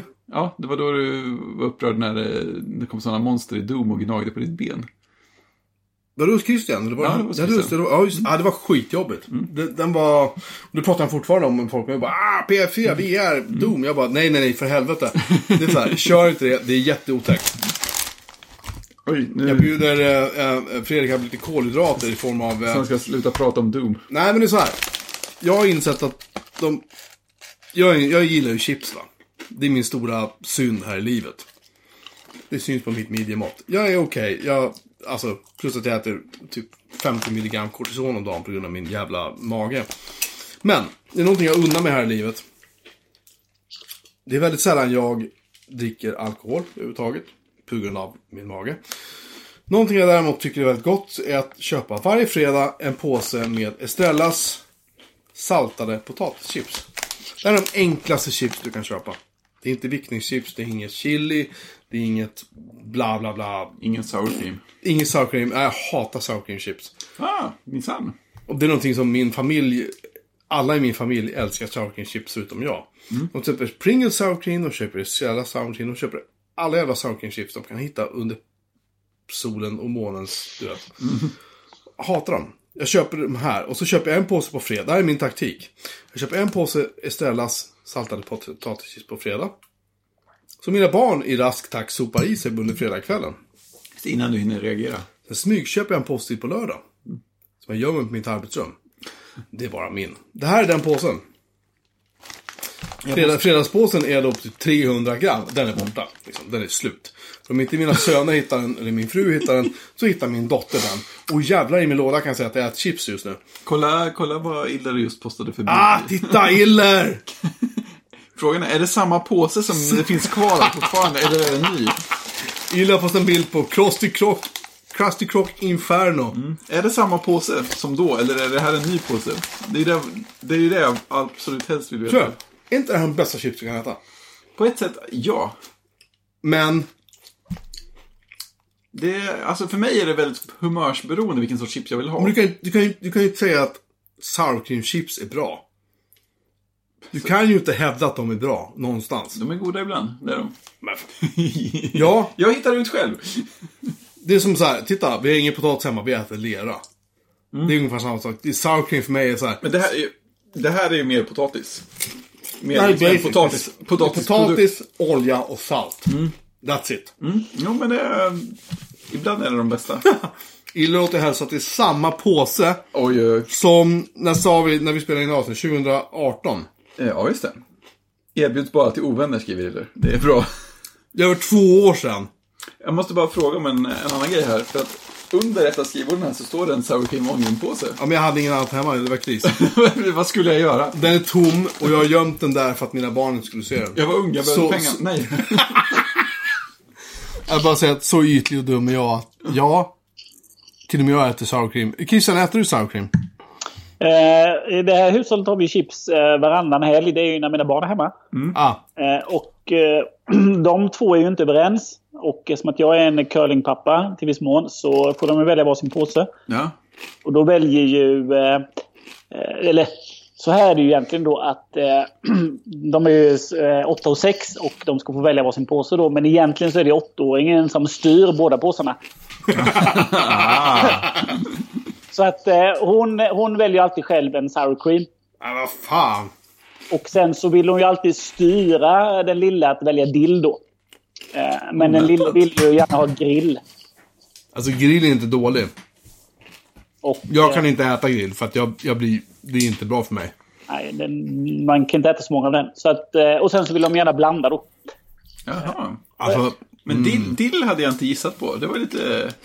Ja, dill. Jag skulle säga grill. Dill är jättebra. Dill vill... Åttaåringen vill gärna styra till en påse särkrim med en påse dill. Men det har blivit grill nu på senare tid. Ja, för jag trodde att dill var en sån där outsider som vi var typ 3 stycken som gillade. Dill är en cliffhanger för att säga. För att det är så här... Köper du Estrellas dill? Jag älskar dillchips. Köper du Estrellas dill? Det här är min åsikt då, förstås. Mm. Som du då nu är här med dig tvingad att hålla med om. Ja. Plus alla som lyssnar. Estrellas dillchips är bättre än Olves. Punkt. För Olves blir så här... De blir gegga. De blir inte... Oj, nu spottar jag chips på bordet. Förlåt. Jag har aldrig tänkt på dillchips som något annat än Estrella. Nej, Olve har också dillchips. Ja. Och de är inte lika... De är så här... de är hala liksom. De är inte riktigt, det är inte samma distinkta fetsortsolja. Jag vet inte vad det är. Det är så här palmolja som inte är gjord av slavar kanske. Jag vet inte. Men det är liksom någonting med OLVs chips är lite mesigare. Man säger så. Instensiga. Nej, medan Estrellas är mera krispiga och mera distinkta. Det är min åsikt. Grillchipsen är ju bara Estrella hands down. Men den som OLV har grillchips. Om de har det så borde de förbjudas. Men det är bara jag. Just det. Om de har det så borde de inte. Mm. You shouldn't have. Ja, men så är det hos oss. Och sen så är det som att den stora har diabetes då. Så är det ju begränsat med chips också. Så att de får ju... De får inte så mycket. Och så får de lite på fredag och lite på lördagen. Och sen så är det ju kvar i påsen. Så då måste jag äta upp det sen på måndag och tisdag. Ja, det blir ju dåligt fort, va? Jag menar det. Ja. Det hörde jag ju en bekant säga. Att, ja, så fick jag säga till mitt barn att nej, men det godiset blev dåligt. Så jag fick slänga bort det. Det är jättebra ju. Ja. Det är ju skitbra. Ja, men nu startar jag Firefox Developer Edition på 10.15. Mm. Allting bara funkar ju. Det är ju jättekonstigt. Jag har pratat illa om Catalina i månader. Ja, shit. Jag ska skriva ett brev till Tim Cook. Dear Mr Cook, it's your fault I talked shit about Catalina. It's great. Hugs and kisses, Jocke. Ja, vi får labla den här som 15 år på iTunes. Ja, explicit. Vår podcast. Ja, men den är väl alltså, chips. Ja, men vet du vad? Grejen är så här, jag satte medvetet inte explicit taggen för jag tyckte det var lite ironiskt. Mm. Men vi svär, jag svär som borstbindare på den här podden. Ja. Du är ju typ som en så här katolsk pastor, du svär ju aldrig liksom. Du är väl uppfostrad. Jag vet inte vad det är. Och Christian svär ju mer än vad du gör, och Christian är ju typ pingstvän eller något. Är det inte det, Christian? Var det inte så? Pingstvän? Ja, du är väl typ med i någonting där. Gud och halleluja och sådär. Var det inte så? Det är generell. Nej, jag bara skojar. Förlåt. Hur som helst, Christian bor i Jönköping. Därför är han per definition typ pingstvän eller någonting. Och Christian svär mer än vad du gör, Fredrik. Mm. Så att jag är lite oroad för dig. Vi behöver prata om det. Jag kan inte riktigt förklara det själv. Det är god uppfostran. Jag tror inte det. För att någon... Vadå, säger ut dina föräldrar? Ja, men det jag själv har som implanterat minne som någon slags vändpunkt var att jag hade klasskompisar någonstans på låg mellanstadiet.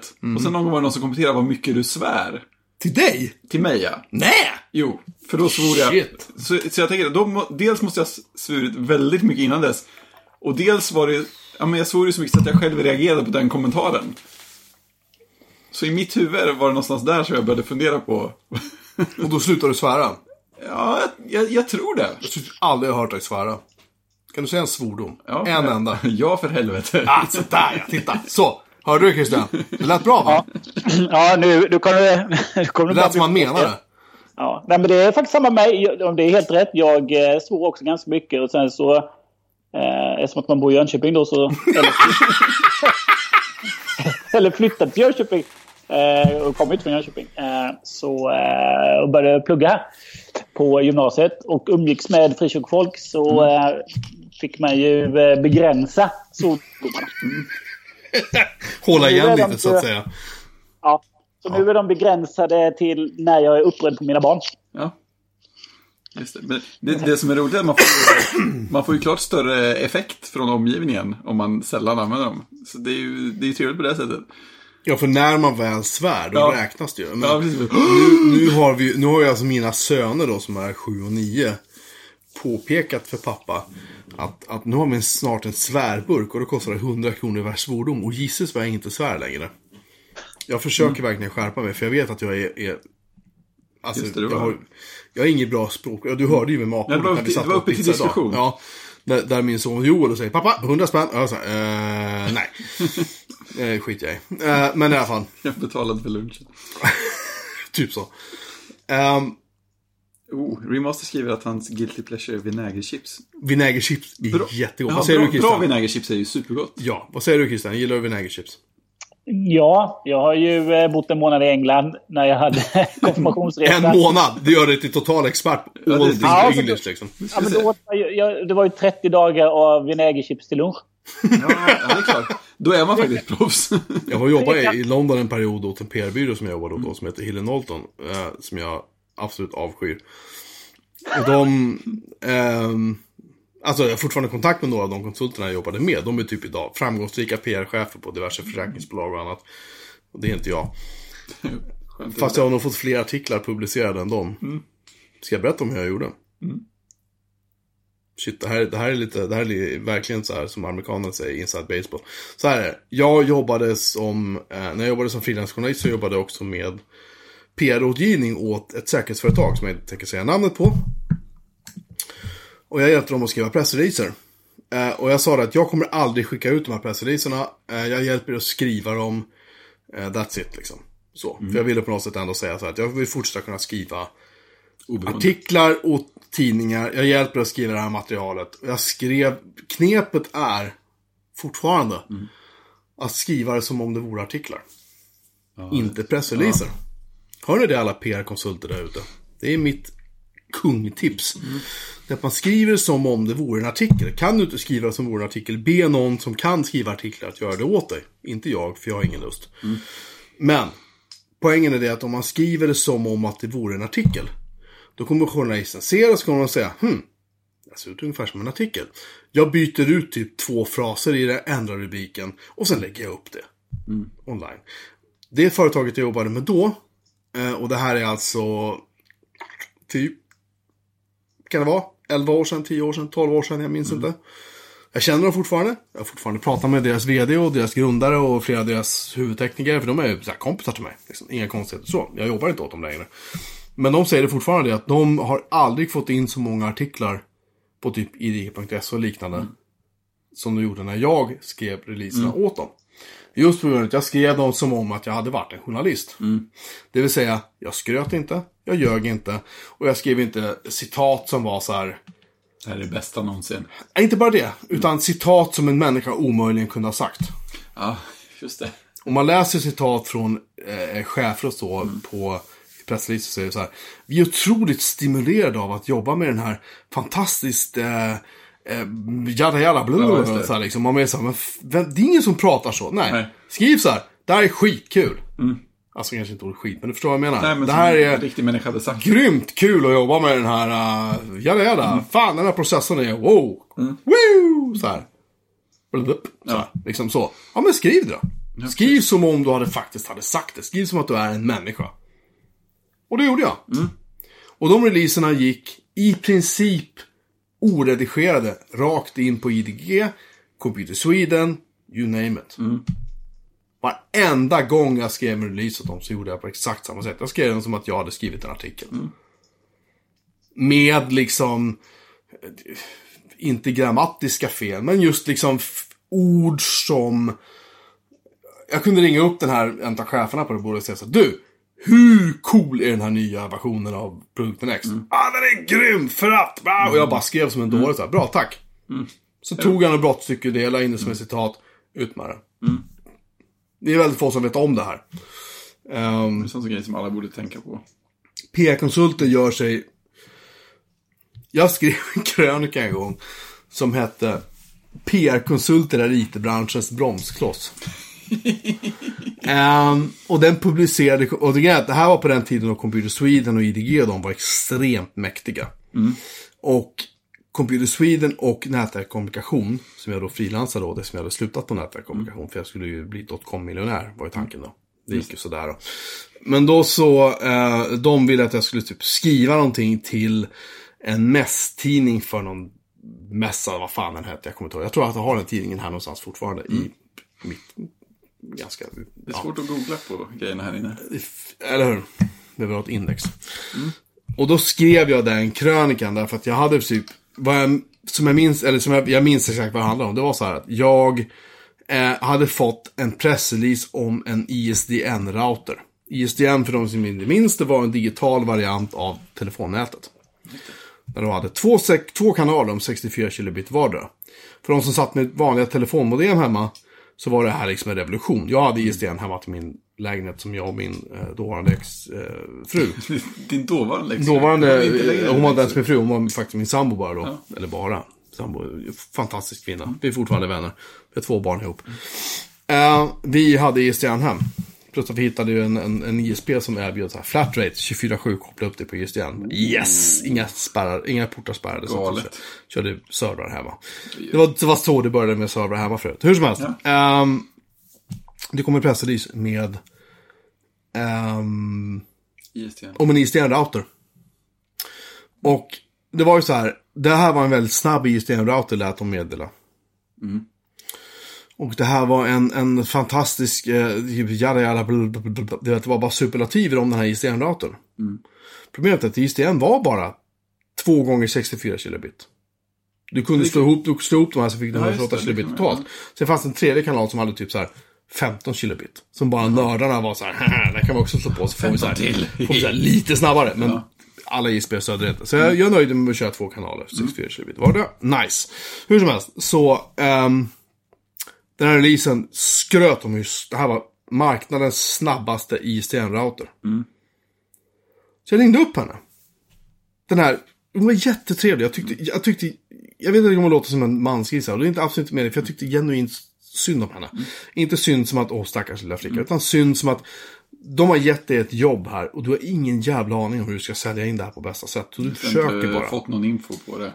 Nej, men alltså seriöst.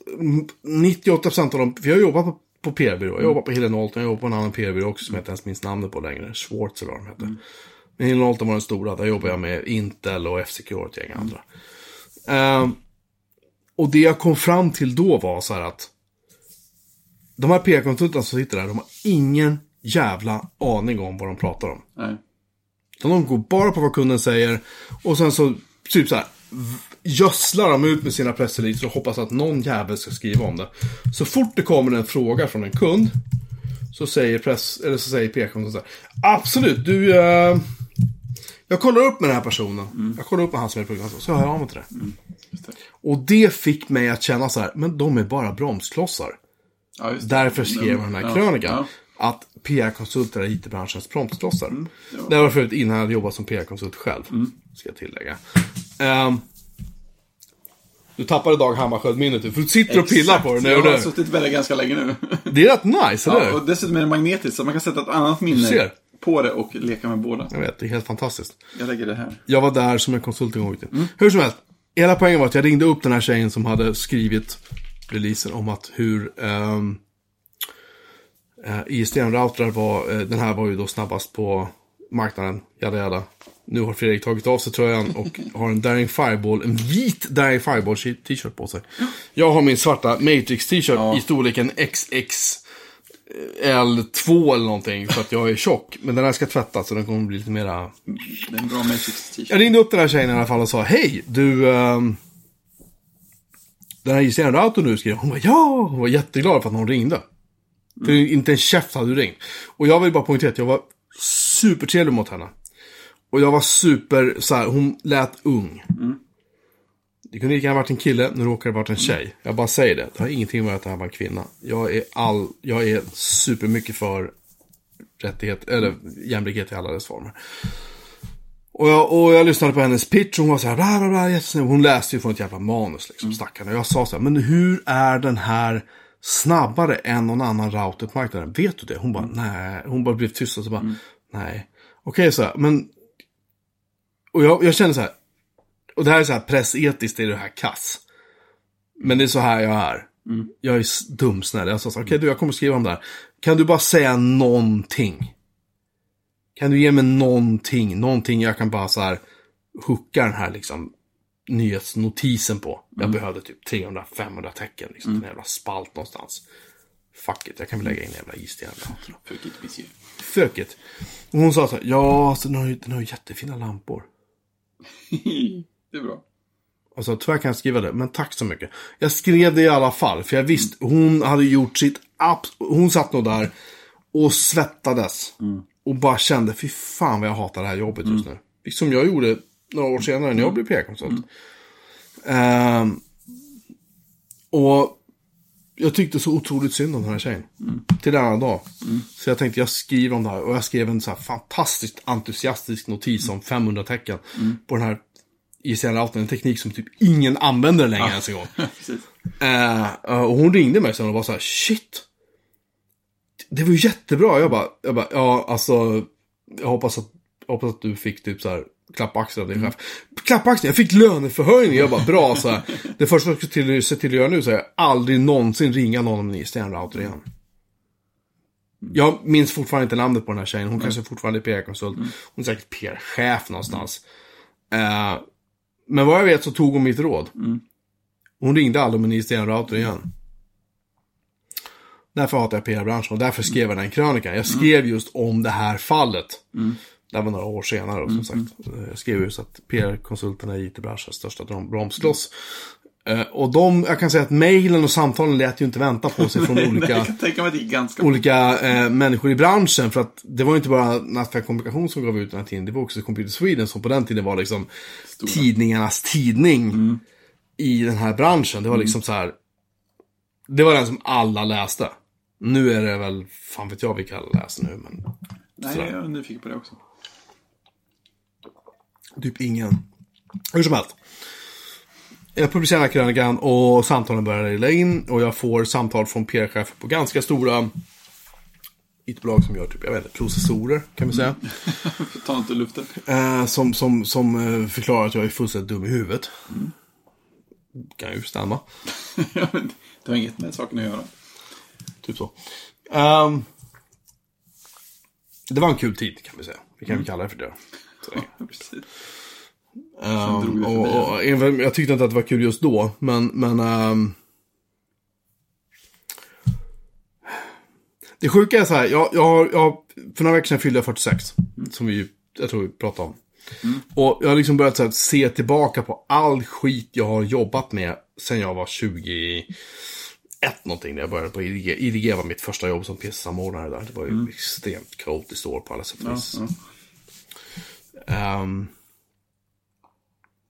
Och alla jobb jag har haft, alla konstiga saker jag har jobbat med. Och det är så här...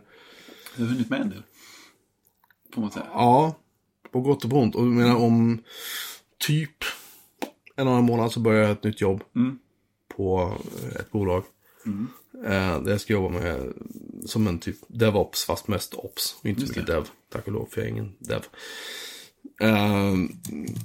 Så jag kommer att lämna hela hostingbranschen. Jag kommer att sluta vara... Nu sitter jag och pillar på de här jävla minnena igen. Fan också Dr. Singo, kommer hämta de här jävla minnena så att det inte låter i nästa inspelning. Så jag kommer att sluta vara en Nej, ge mig inte USB-minne för då kommer det låta ännu mer. Jag kommer att sluta vara en så här snuskigt högbetald technical account manager på ett hostingbolag. För att jag klarar inte av stressen och att allt var tillgängligt.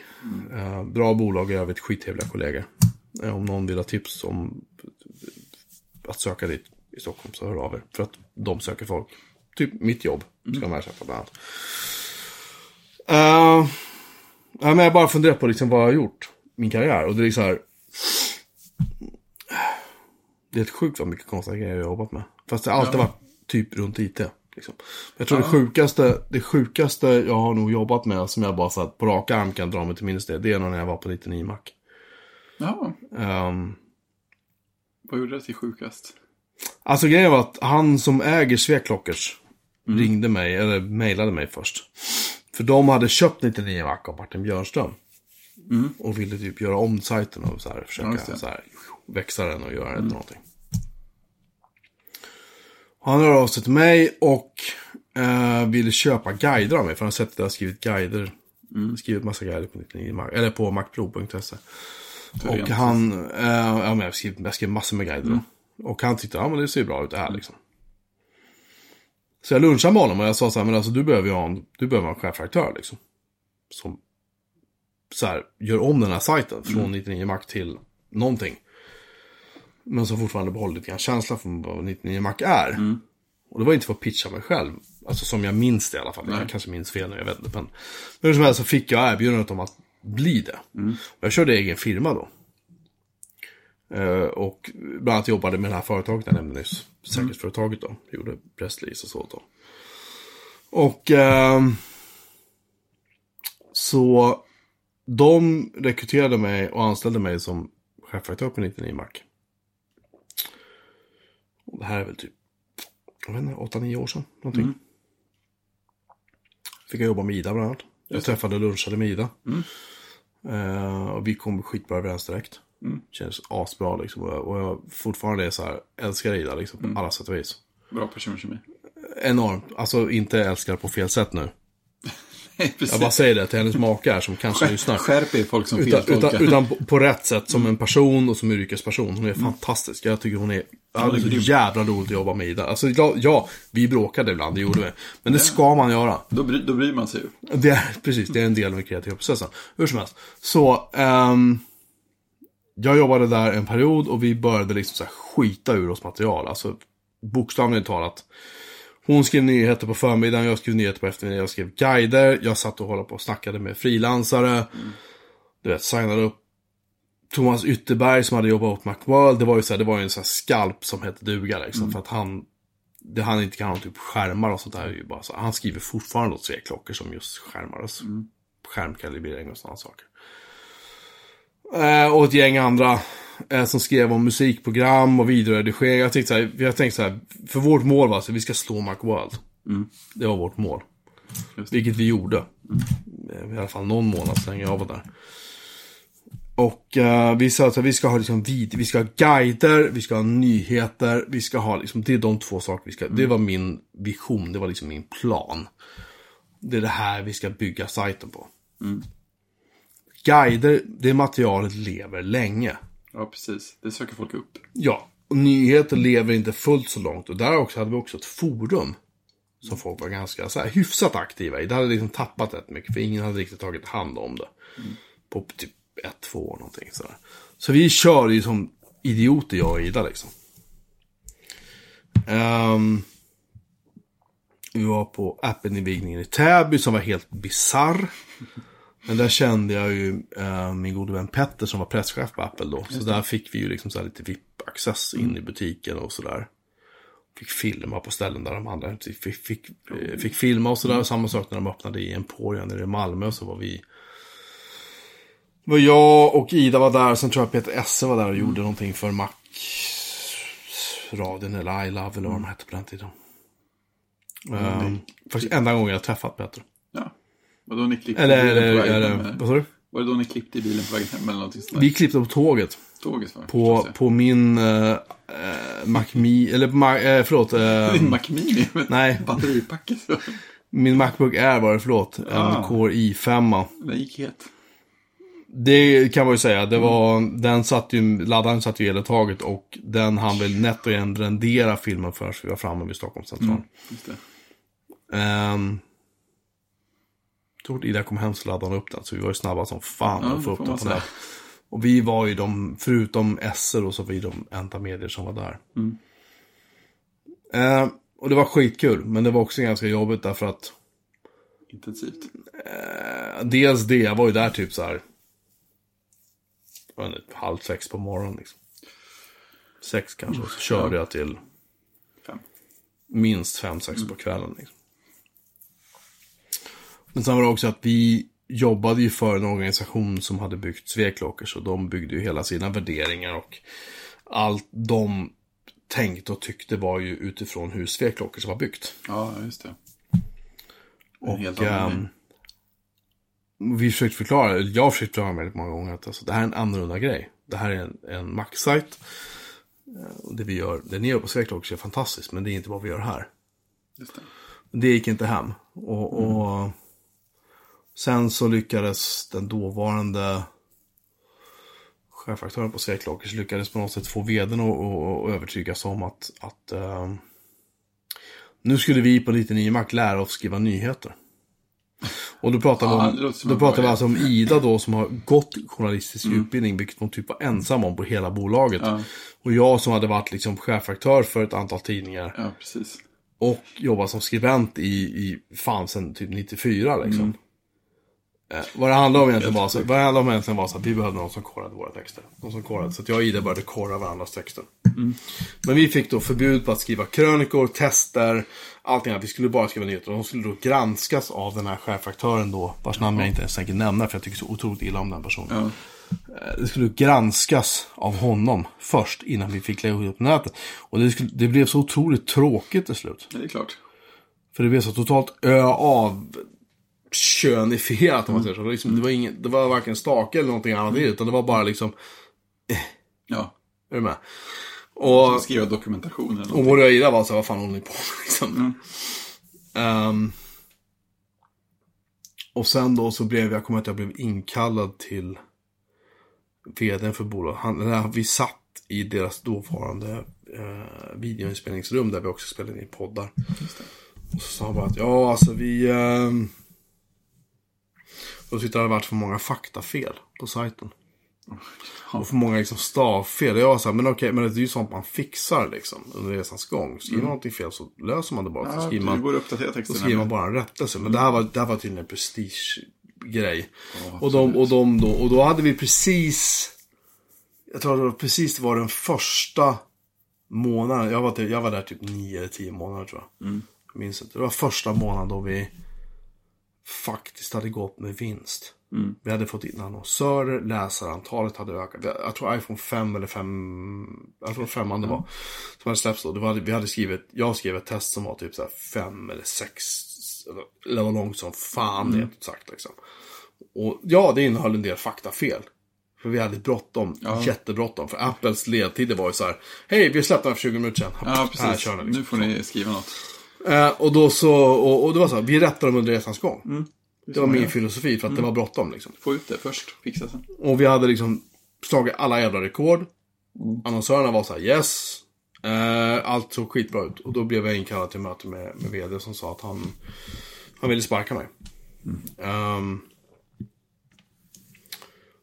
För han tyckte då att förtroendet var förbrukat. Alltså, vilket förtroende, hur menar du då? Och det var så här, det handlade om att det hade varit då stavfel i någon rubrik, och det hade varit faktafel i säkert många artiklar, jag vet inte, jag kommer inte ihåg, för det är ganska många år sedan. Men poängen var det att det var så otroligt viktigt för honom.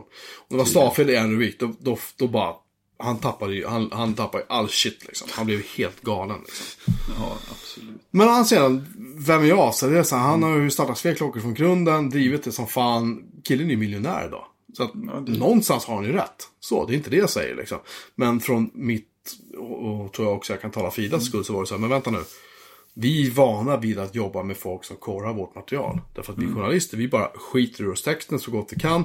Och sen sätter någon rubben, korrar igenom texten snabbt och sen lägger vi ut det. Det var så vi var vana vid att jobba. Precis, få ut sakerna. Därför att vi är, och jag vet att han veden sa vid något tillfälle var så att det här med att ställa journalister, det var ett misstag liksom. Okej, vad skulle han anställa istället med? Han ville ha typ så här, folk som kan teknik, som typ kan skriva. Som kan skriva efter någon sorts mall. Det hade varit perfekt för honom då liksom. Okej, finns sådana människor. Och är det kul att anställa? Ingen aning. Jag är skeptisk. Åt sms där så, jag kommer, jag lyssnar i sängen, står det. Men fan, det är som har skickat. Det var oerhört vettigt. Hur som helst, så till slut så fick jag faktiskt sparken från 99 Mac.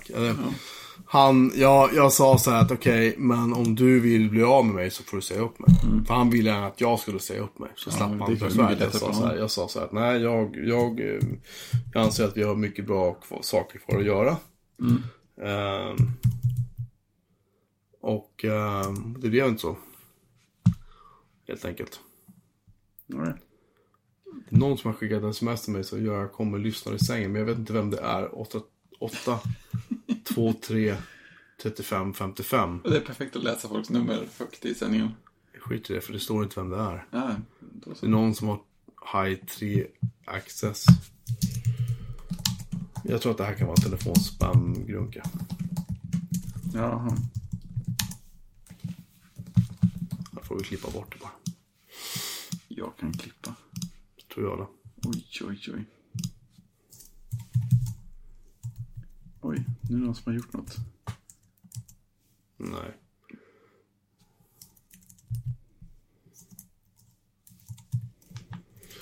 Så var det. Jag fick kicken. Det var den galnaste perioden allihopa. Det var nog en galnaste period. Jag vet inte hur vi hamnade i den diskussionen. Men jag har inte numret till min telefonlista någonstans. Så. Nej, jag tror att det här är någon sorts... Jag vet inte vem det här är. Spännande. Jag skickar ett svar, frågetecken. Så. Men det var något man sett i toppen av intensiva skalan sticker ut mest av alla jobben-listan. Jag jobbade 10-12 timmar om dagen då. Mm. Och det intensivast på det sättet också. I princip oavbrutet i... Hela tiden. Ja, 9-10 månader. Mm. Jag slet så. Jag var pappaledig för då fick vi min andra son Joel. Mm. Mitt fjärde barn. Just det. Då var jag pappaledig 2 veckor. Det var enda gången jag var pappaledig under den perioden jag jobbade där i alla fall. Mm. Men det var ingen av så här tidningsperioderna som var lika intensiv heller? Jo, det var det. Alltså när jag jobbade på... jag var chefaktör för nätverk, eller förlåt, för nätverk med säkerhet, som tidningen hette. Skitkonstig titel, men det känns som när man bytte halvvägs. Ja, det var helt knäppt. Nätverk med säkerhet hette den. Men då var jag chefaktör och hade personalansvar och allting. Det var jag 28-29 någonting. Budgetansvar, jag vet fan inte allting. Och då hade jag väl ut ungefär 20 resdagar om året. Så att jag var pappaledig med Fia, som vi träffade idag. Ja, 20 minuter. Nej, då var jag faktiskt pappaledig 3-4 månader med henne. Men då var det så här, jag vet att jag var pappaledig, så var det någon som ringde från förlaget och var så här: tja, vi saknar höstbudgeten. Jag var så här, det är väl någon som fixade, för jag var pappaledig. De bara, nej, du fixade. Ja, det var bara att packa in ungen i en bil och åka in till jobbet och sätta sig. Bara jobba liksom. Oh. För att det fanns, och jag hade inte förstått det, för jag fattar ju inte så här saker liksom. Jag bara tänkte att det här tar vi någon hand om. Ja. Men så var det ju inte. Det är lite grejerna känns som. Nej, alltså det var ju inte. Eller, för nej, att jag har den positionen så det bara jobba liksom. Men skitsamma. Mm.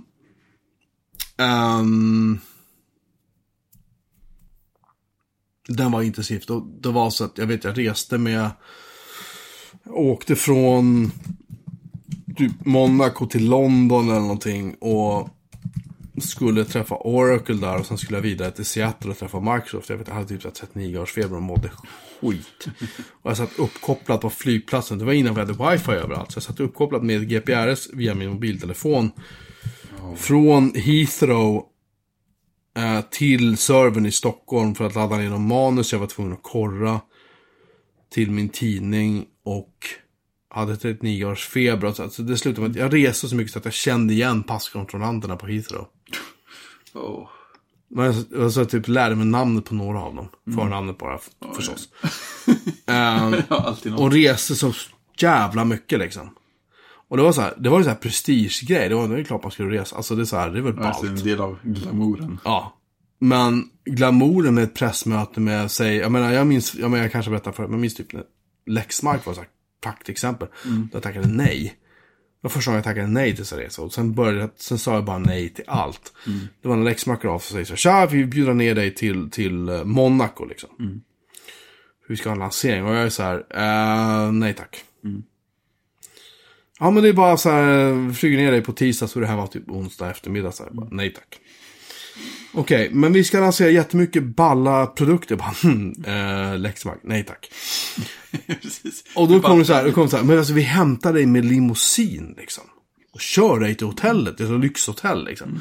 Och där var filmfestivalen i Cannes var ju då. Mm.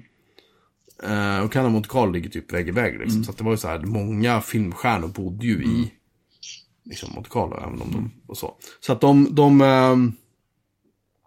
ja, det är röd för att gå på röda mattan. Jag bara så att nej tack liksom. Jag vill inte åka med. Nej. Och då så sa jag jaha, det var Dr. Singo som smsade mig.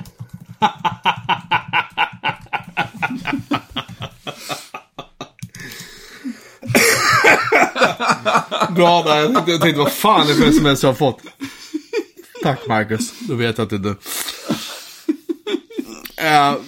Och jag menar, den värsta, jag vet inte om jag berättade, den värsta mutresan jag var på, det var ju när Acer flög oss till Marocko.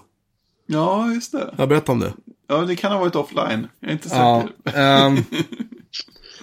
Ja, de var så här, vi ville ha med datamagasin till Marocko.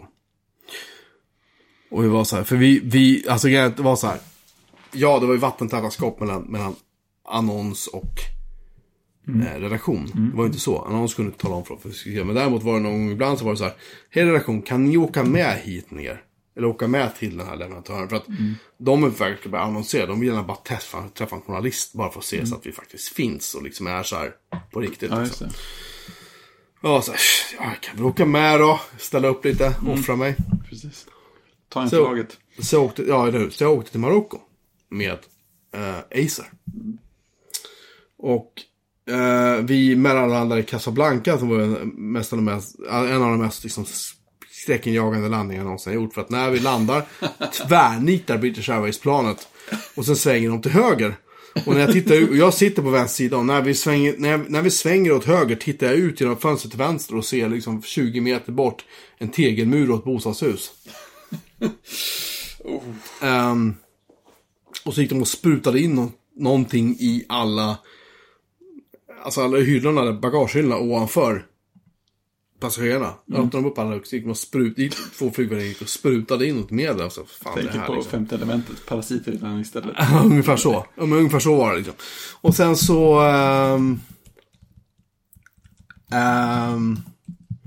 landar vi, så får vi fylla i så här någon passkontrollpapper på vägen innan vi ska landa i Marocko. Och då är det så här, och PR-killen på Acer var så här, klicka nej på att ni är journalister. Annars kommer det hamna liksom med militären i ett rum och bli förhörda. För det var nämligen ett brott att kritisera regimen. Ja, just det. Och du fick inte skriva någonting negativt om Marocko. Nej. Så vi alla kissade nej. Vad jag minns var möjligt någon norrman som kissade jag förstås för att han skulle vara norrman eller någonting. Och som inte har sett sen dess. Nej, men han dök väl upp till slut liksom. Så han, eller i alla fall vi hamnade på något så här hotellkomplex i Marocko. Totalt gated community, pooler, du vet, duschkonditionerade rum, you name it, liksom. Lyxhotell deluxe liksom. Och det var så här, jag var där i typ 5 dagar och pressmötet med Acer var 2 timmar. Intervju med vdn jag fick 11 minuter. Och jag hade 10 minuter på mig innan dess att skriva frågorna. Jag bara fick bullshita ihop ett gäng frågor. Så, ja, men hur ser du på framtiden då? Så här, liksom. Så jag kunde skriva någonting om det. Ja, just det. Och det gjorde att Acer sen skulle annonsera i datamagasin var tanken. Liksom. Vilket de ju gjorde då. Liksom. Men det var övrigt så var det så här. De byggde upp ett beduinläger utanför Marrakesh. Som vi fick åka till på kvällen med buss. Det var jättehäftigt. Vet, ja, så här. Det... påkostas så in i helskotta. Och det var liksom det här jävla resorten vi var på helt galet. Vi var inne på den här... basaren i Marrakesh, fick guida tur där och se solnedgången och det var, alltså vi fick se tutti-trutti. Bara var journalist från en liten jävla IT-tidning i Sverige liksom. Datamagasin var ju sig inte små på den här tiden. Det var ju 40-50 000 ex i månaden liksom. Det var nog den mest påkostade värsta jag var, alltså så värsta men ändå roligaste jag varit med. Ja, problemet är att det fanns inte mycket att skriva med för i Sverige sålde de i princip bara notebooks liksom. Medan i andra länder sålde de servrar och you name it. Liksom så här. Så. Ja, det har man ju inte ens koll på att de gjorde. Man sitter här. Vi fick med en jävla wifi-router hem från den här resan som en muta. Som man gav bort till... Jag tror hon jobbar i receptionen, tjejen. Så hon fick den. Mm. Så jag tar till skiten liksom. Gräset blir trött av en kristen pensionär. Trött på en kristen pensionär. Kan erhålla spår av androider. Ja. Det har hittat ett kök på Discord. Ja. Någonstans med en elit och minimalism på... Det här är alltså titelförslag vi har nu. Ja, det är sådana genererade. Det är ju jätteroligt. Ja, någonstans med en elit och minimalism. Jag har noterat att vi har hållit på sedan 21.00 och klockan är snart 23. Ja. Är det här vårt längsta avsnitt? Ja, frågan kommer ju här vad det längsta avsnittet var. Jag är inte säker på hur långt det längsta är. Men jag tror att det är uppåt 2 timmar, kanske lite över. Jocka minns 15 minuter kvar i berättelsen som sitter. Vad menar du med det, Christian? Nej, men han frågade hur långt det längsta avsnittet var. Jaha. Och så sa jag att jag tror att det är uppåt 2 timmar i alla fall. Så sa han att... Varför ska jag bara prata om mitt arbetsliv? För du kan prata om ditt jävla arbetsliv. Men jag har inget spännande arbetsliv. Jag gör alla spännande saker utanför. Jag har gjort alla misstagen, inte du. Du har gjort alla spännande saker. Jag ser på samma ställe och tänkte att ska jag byta till ett annat IT-företag? Ja, men, hur länge har du varit på Time Edit? Time Edit. 2000, jag såg ju uppköpta 2006. Vad hände då? Vem köpte upp dem? Nej, alltså vi blev uppköpta av Time Edit. Jaha. Jag jobbade på ett mindre företag innan. Aha. Från 2005. Okej. Okay. Ja, just det. Jag började på första... Vad hette det? Det hette ju Univa. Univa. Det var en spin-off från Lunds universitet. Mm-hmm. Som dels jobbade med att typ, jag vet inte, på något sätt koppla ihop forskare med näringslivet. Och sen hade de det låter jätteflummigt. Och sen hade de en sektion som utvecklade ett lokalbokningssystem som inte hade något med andra att göra. Mm-hmm. Och det var där jag jobbade med att utveckla lokalbokningssystemet. Och lokalbokare och schemaläggare på universitet var dödsfiender. Så att alla lokalbokare ville att vi skulle bygga in schemaläggningsfunktioner i lokalbokningssystemet. Alla schemaläggare ville att schemaläggningssystemet, Time Edit då, skulle utvecklas med lokalbokningsfeatures. Framförallt debitering och sånt. Så då köpte Time Edit oss för det var enklast. Då slapp alla hata varandra så kunde alla vara i samma system. Det var ju fint. Ja, det var skönt. Då slapp vi bygga ett schemaläggningssystem också. Mm-hmm. Det var praktiskt. Så att jag tror att det var typ november 2006 eller något åt det hållet som vi blev uppköpta. Så du har jobbat på samma bolag sedan 2005? Ja. Och nu är det 2020. Ja, det är skumt. Det är 15 år. Ja. Och du trivs fortfarande? Ja, det händer ju saker. Sen är det så här... Det var inte svar på frågan. Ja eller nej? Du trivs jag trivs. Okay. Det är svar på frågan. Ja. Men framförallt... Tycker att jag är för hård, Christian, när jag intervjuar Fredrik här om hans... Nej, men jag tänkte på att han sa det hände saker och det hände efter 1 år, då blev de uppköpta sen. Ja, eller hur? Eller har du gått över från schemaläggning till lokalbokning eller tvärtom? Ja, jag har gått över från lokalbokning till schemaläggning.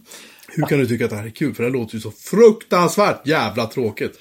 Det som är kul är att det är ett ganska litet produktbolag. Ja. Och de flesta andra som hör av sig är stora konsultbolag och sådana saker. Och de har aldrig lockat mig. Nej, konsult ska du fan inte bli. Precis. För blir du det så kommer jag åka ner till Göteborg och läxa upp dig. Men om det är något jag lärde... Oj. Precis. Fortsätt. Om det är något jag på något sätt lärde mig tidigt så är det att... Det ska mycket till för att gräset faktiskt ska vara grönare på andra sidan. Det är det inte. Nej, precis. Nej. Och folk kommer säga att du kommer tjäna så jävla mycket pengar som konsult. Wow, det är så här. Ja, men du så här, ja men jag ska ponera att nu ska vi skaffa barn exempelvis. Fast nu så här, ponera barn. Ja. Jag ska nej, glöm det. Ja. Men jag måste, nej, det får väl din fru ta. Men alltså jag måste ju, nej, pepparleden, nej, jag glömde du på uppdrag. Ja, alltså, nu drar jag den värsta varianten jag har hört. Det är alla konsultbolag, inte så här. Nej, visst. Vissa konsultbolag är extremt... Självklart ska de ha papparleder. Vi planerar in det. Det är lugnt liksom. Ja, men det är också en sån... Alltså, jag har aldrig varit lockad av att jobba som konsult heller.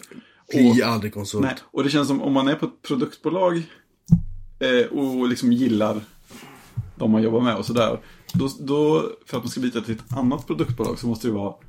Då måste man på något sätt hitta en produkt som man verkligen brinner för. För det är det som kan göra skillnaden i så fall. ja, vad skulle jag göra det? Skulle jag kanske byta någon gång? Det vet man inte. Men jag känner också, jag har ju varit och så här kollat. Jag lyssnar ju gärna på folk då med gärna vänner som vill propagera för just sitt bolag. För att liksom känna att jag har någon koll på vad som finns där ute. Så jag dyker upp något som vore fantastiskt, så hade det varit alltså, intressant. Men mitt råd som den äldste här. Mm. Precis.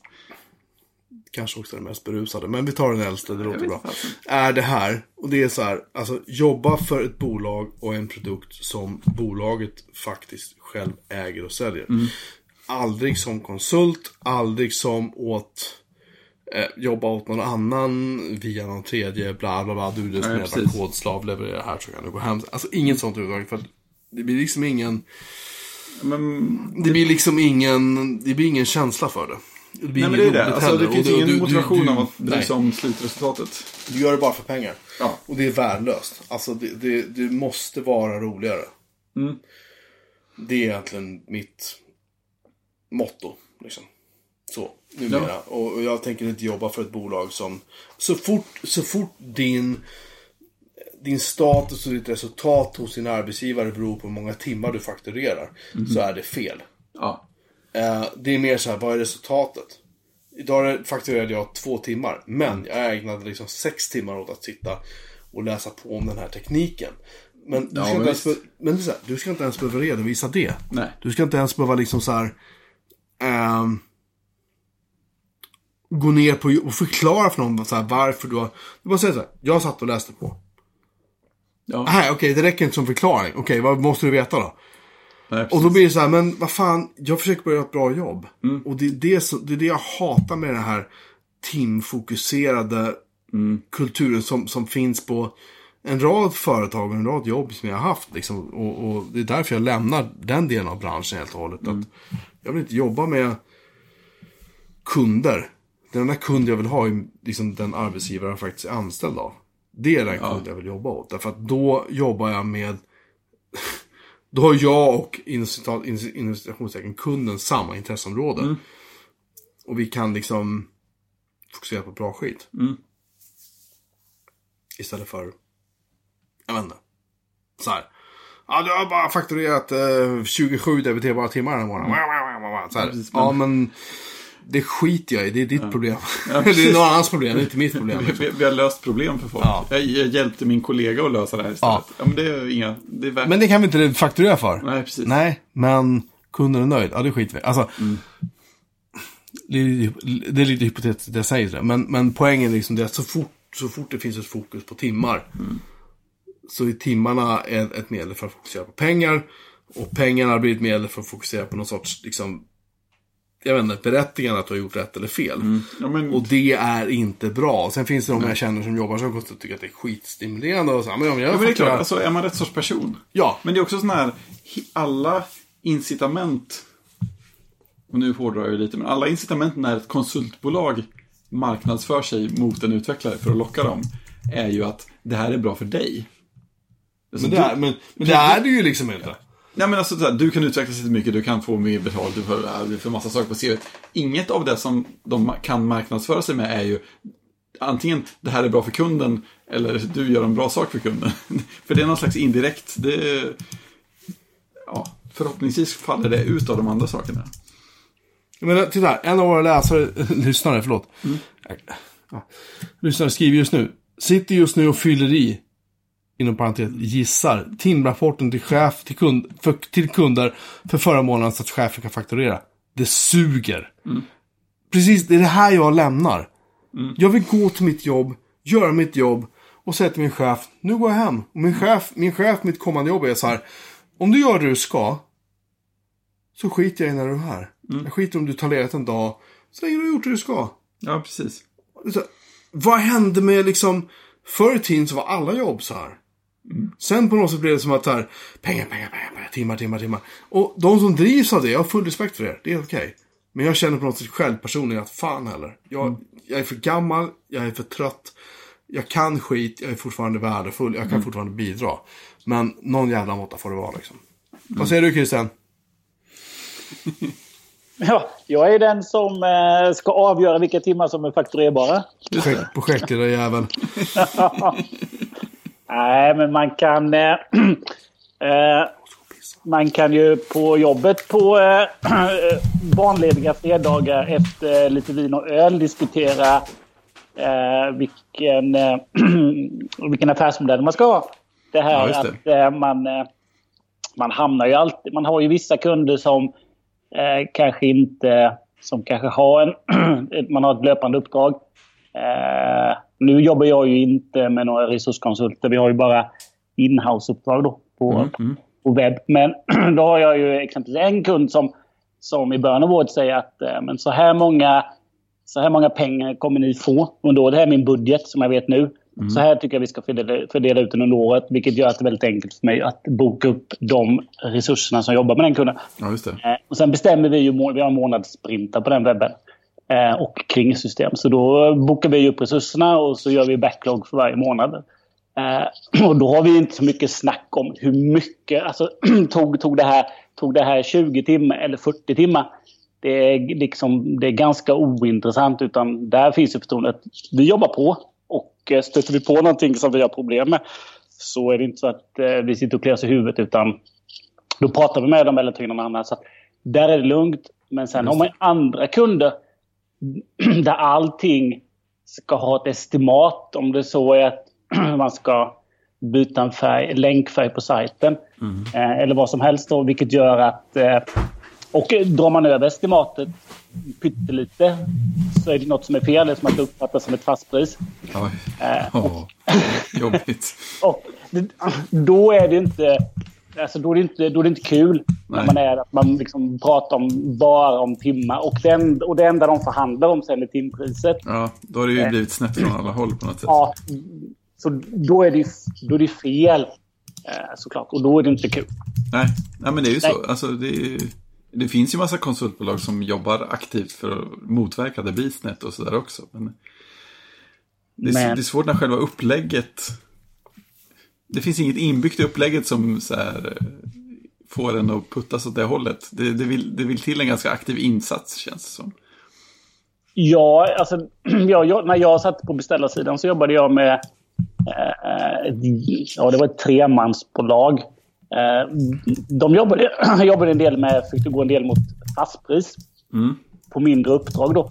Men det blir också en chansning, utan då måste man också känna kunden ganska bra att ni får det för 60 timmar, så vet de att vi får lägga ungefär så här mycket då.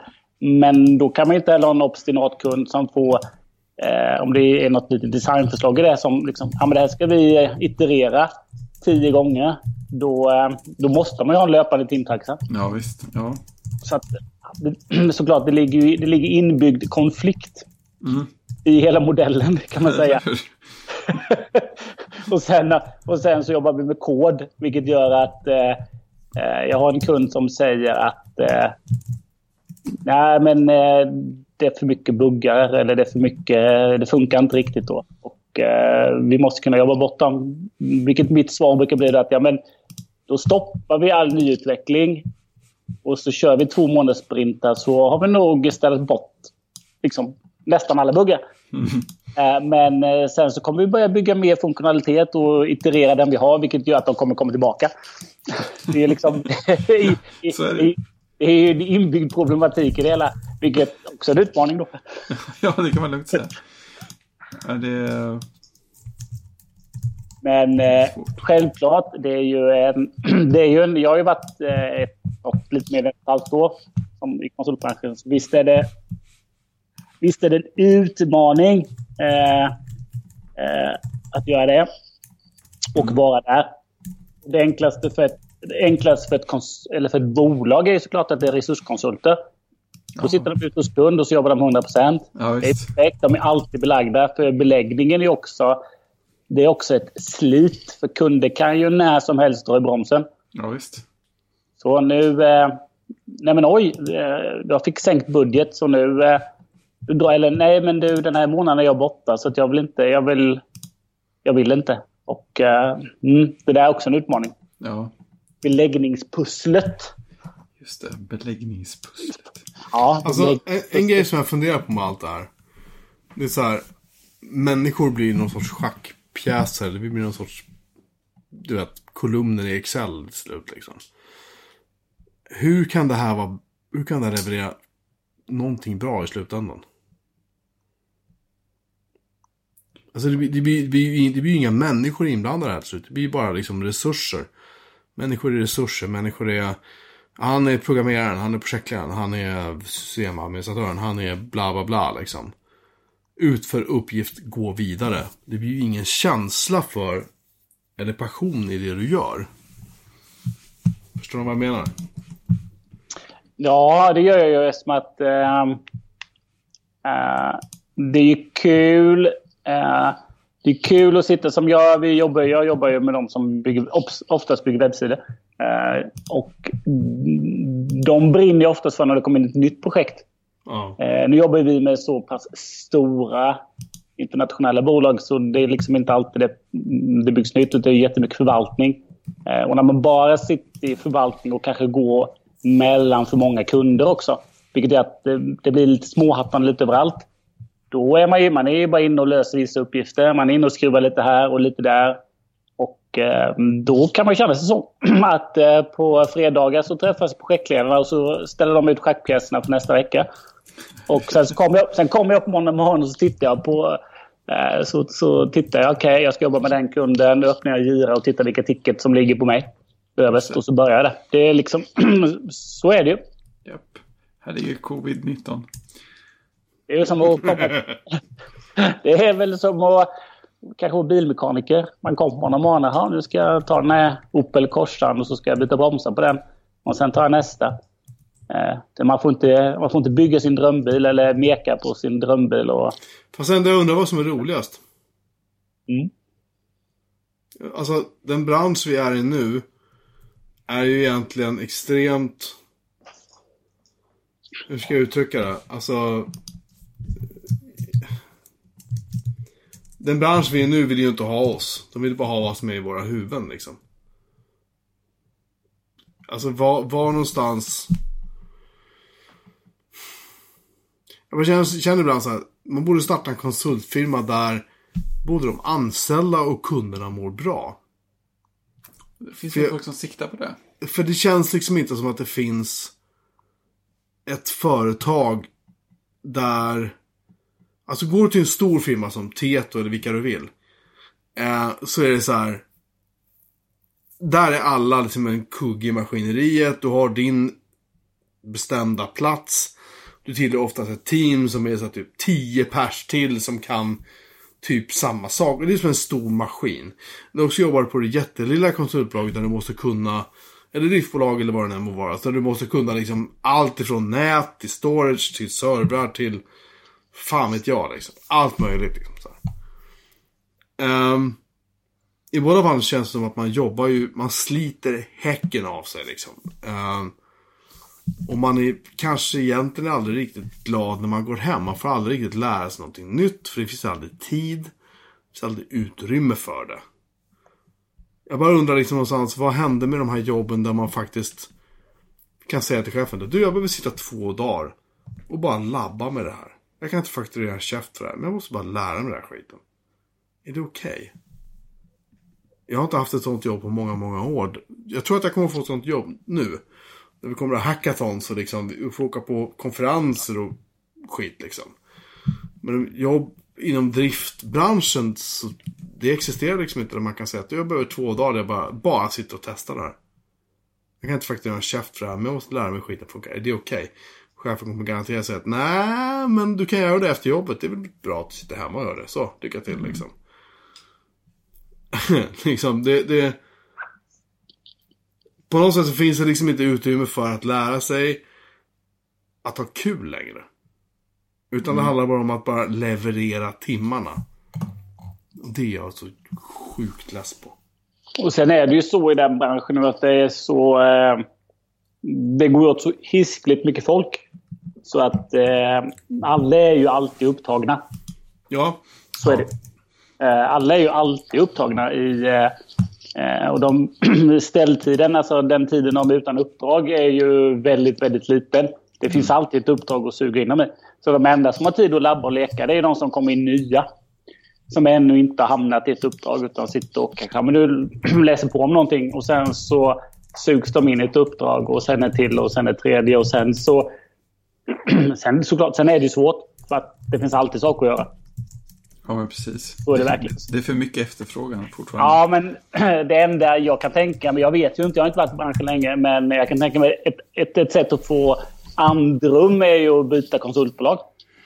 Ja just det. För då hamnar du automatiskt att nej men, du kan ju få ett nytt uppdrag. Medan liksom, du har sagt upp det, du kommer inte komma in något nytt. Och det du sitter i kommer det bli sakta, liksom, kommer du sakta trappa ner på. Och sen när du kommer in på det nya bolaget så är det en uppstartstid. Så det är liksom... Men det är också den tid du har. Sen åker du in i kugghjulet och så sitter du där. Ja. Sen. Mm. Så är det. Det lilla bolaget som var tre delägare som jobbade ihop, som var tre olika profiler. De hade ju inte kunduppdrag på fredagar. Ja, det är ju skitbra. Det är ju som Palmyra kebabrestaurang i Årsta. De är stängt på fredagar för att personalen är så utslitna. Så de får vila då. De får full lön i alla fall. Det är skönt. Min poäng är bara det att det här är ju extremt destruktivt. I form av att personalen tar aldrig till sig någonting nytt. De vågar aldrig göra någonting nytt för att det finns aldrig tid. Ska de lära sig någonting nytt så får de göra det på kvällar, helger, nätter. Allt annat än installationsegen debiterbar tid. Är du med? Ja, jag är helt med. Och det slutar med att du som tekniker blir ju i praktiken värdelös. Därför att din kompetens är ju gammal. Och projektledare är så här kanske samma sak, jag vet inte. Kanske kommer en ny spännande projektledningsmetod. Som du... Jag garvar nu, jag vet, men liksom hypotetiskt. Men sen förväntar ju, det som är spännande är att kunderna förväntar sig att bolaget man anlitar kan ju allt det senaste och ligger i framkant och kan driva dem framåt. Just det. Men då funkar det ju inte heller att pressa priserna. Priserna ligger ju liksom, här i Jönköping. Kan man titta i Jönköpingsregionen då, så skulle jag väl säga att vissa av de kunderna jag har här som kanske ligger på ett fast, eller liksom, vad säger man? Ett fast pris, samma pris för alla tjänster. De betalar ju kanske 100 mer än vad jag betalade för 15 år sedan. Mm. Och lönerna har ju gått upp lite sedan dess. Just det.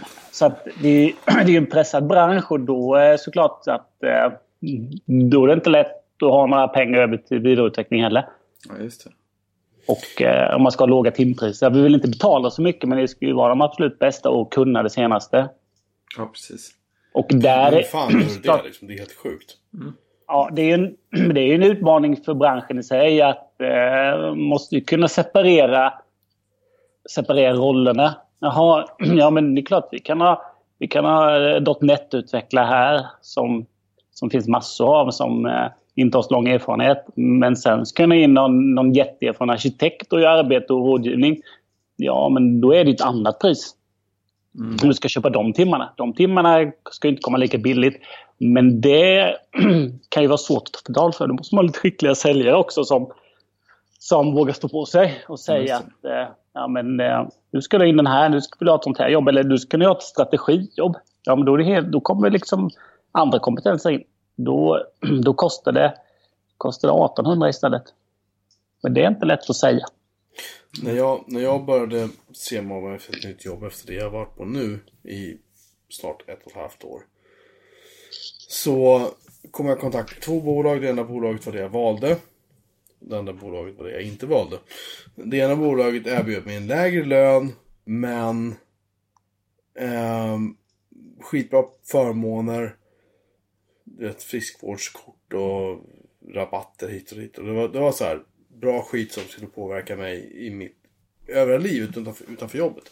Det andra var så här, vi höjer din lön med typ 6000 spänn mot vad du har idag. Här får du en splitterny V90XC som tjänstebil. Här får du vet bara bla bla bla, bla. Öste skit över mig, så här prylar liksom. Och det var typ samma roll jag hade som jag hade på nuvarande jobb. Jag tackade nej till det. Och då pratar vi alltså löner som är över 50 000 i månaden. Jag tackar nej till det därför att jag insåg att om jag ska tjäna de pengarna så kommer det också innebära att jag kommer behöva jobba häcken av mig. För det första. För det andra så kommer det innebära att jag kommer vara bunden till det här bolaget i en eller annan form. Och för det tredje så kommer det innebära att jag kommer aldrig någonsin vidareutveckla mig kompetensmässigt. Annat än inom de områden som den här arbetsgivaren då tycker är viktigt. Det vill säga Azure och så vidare. AWS och sånt. Man styrs i den branschen som konsult av vad kunden vill ha. Inte om du tycker att det är roligt eller inte. Det är egentligen min poäng. Och till slut så för mitt fall så blir det så att pengarna är inte dödsviktiga för det. Och framförallt så vill jag jobba någonting som är roligt. Och jag jobbar någonting som är jordnära. Och någonting som har någonting direkt med min faktiska arbetsgivare. Jag är inte någon kund. Inte om de kunder, men jag är dödsläs på att jobba på kunder. Så därför bestämde jag för att det bolag jag går till, som jag tänker prata om just nu, är ett bolag som betalar aningen lägre, men i slutändan så är det så här, det väger upp för allt annat man får där. Och det ska bli skitkul liksom. Och landa i och inte ha det här otroliga pressen och hetsen som man alltid har. Kunder liksom. Var tillgänglig, svara telefon när som helst på dygnet och så vidare. Just det. Det ska bli jävligt skönt att slippa. Och nu har jag slagit rekord i längden på sändningen nu. Tror du det? Jag vet inte, vad är vår längsta? Jag får ingen statistik på det. Jag skäms lite. Jag tror att det här kan vara en av de längre faktiskt. Ja, det tror jag. 2.13 har jag varit med. Jag vet inte när ni började. Vi började väl vid 9, så att nu är vi 2 timmar och 22 minuter in. Just det. Jag vet faktiskt inte vilken som är längst. Nej, vi hade ju tagit där det bara blev längre för i avsnitt. Ja. Det var slitigt. Jag kan titta på... Hörs det jag skriver nu? Det gör jag förstås. Ja, det hörs tydligt. Jag hackar så hårt. Det är det tempo som är så här... Ja, man. LS. Fan, sorterar man på storlek? Eller S. Eller vad gör. Det känns som en illare fråga. Illare? Vad är det? Han är med 30 sekunders fördröjning. Ja, just det. Vi ser här.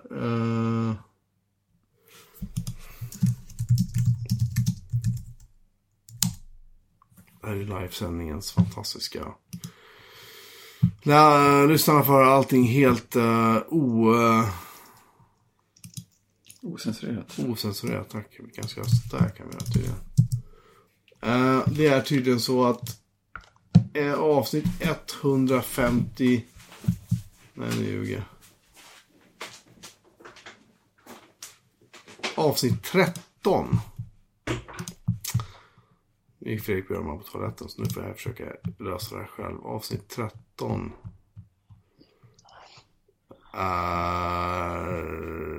vi drack gin och gjorde tidning. Det avsnitt är 1:32:52 tydligen om man sitter på feedstorleken. Den är störst. Det kan inte stämma, vet att vi har haft längre avsnitt än så. Har vi inte det? Ja, det måste ha haft något på 2 timmar. Jag vet inte. Jag tror definitivt att jag har slagit rekordet i alla fall.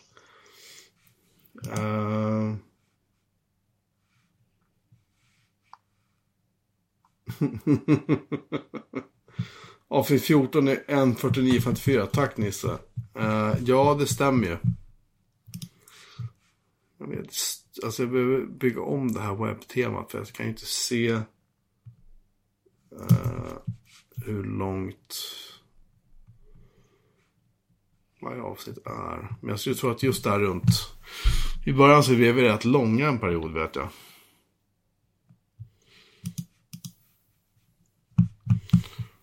Avsnitt 37, vi kallar dem Hoarders, 1:37.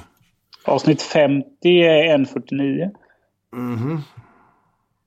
Avsnitt 60 är 1:48. Ja, just det, och då hade det varit i Dallas, ja. Det går det liksom. Det här är ju kvalitetspodd det här när vi sitter och letar. 1 timme 56 minuter, avsnitt 100, data, öl, data. Ja, just det. Det var en väldigt genomtänkt bra titel också. Ja. Det kändes... Det är, kanske är det längsta då, 1:56. Avsnitt 100 var då jag var med. Ska se. Jag vet inte hur du letar, men jag tittar i iTunes. Ja, det är ju smart. Jag kan ju faktiskt titta i Overcast ju. Avsnitt 140, 1:53. Oj, 2 timmar 17 minuter, avsnitt 150. Vi har passerat det. Ja, vi 2:17, avsnitt 150. 2:17 är även 151. Accidental Prepper Podcast. Apropå det, har du fyllt på det? Jag har hört att det är tomt på hyllorna i Stockholm. I stan och ute i vissa förorter, alltså närliggande förorter. Vår vän Viktor skulle gå till Hemköp häromdagen och handla mat, och han möttes av en man som hade köpt 14 paket cornflakes bland annat och lagt i sin kundvagn. där var det ganska utplockat. Men nej, alltså vi handlar ju upp i Norrtälje, där är det ju lugnt liksom. Det finns ju mycket mat som helst. Ja, det är som här märks det ingenting. Nej, vi känner oss lyba 08 som bangar ur som vanligt liksom. Vad sa du? Vilken var det lång? 150...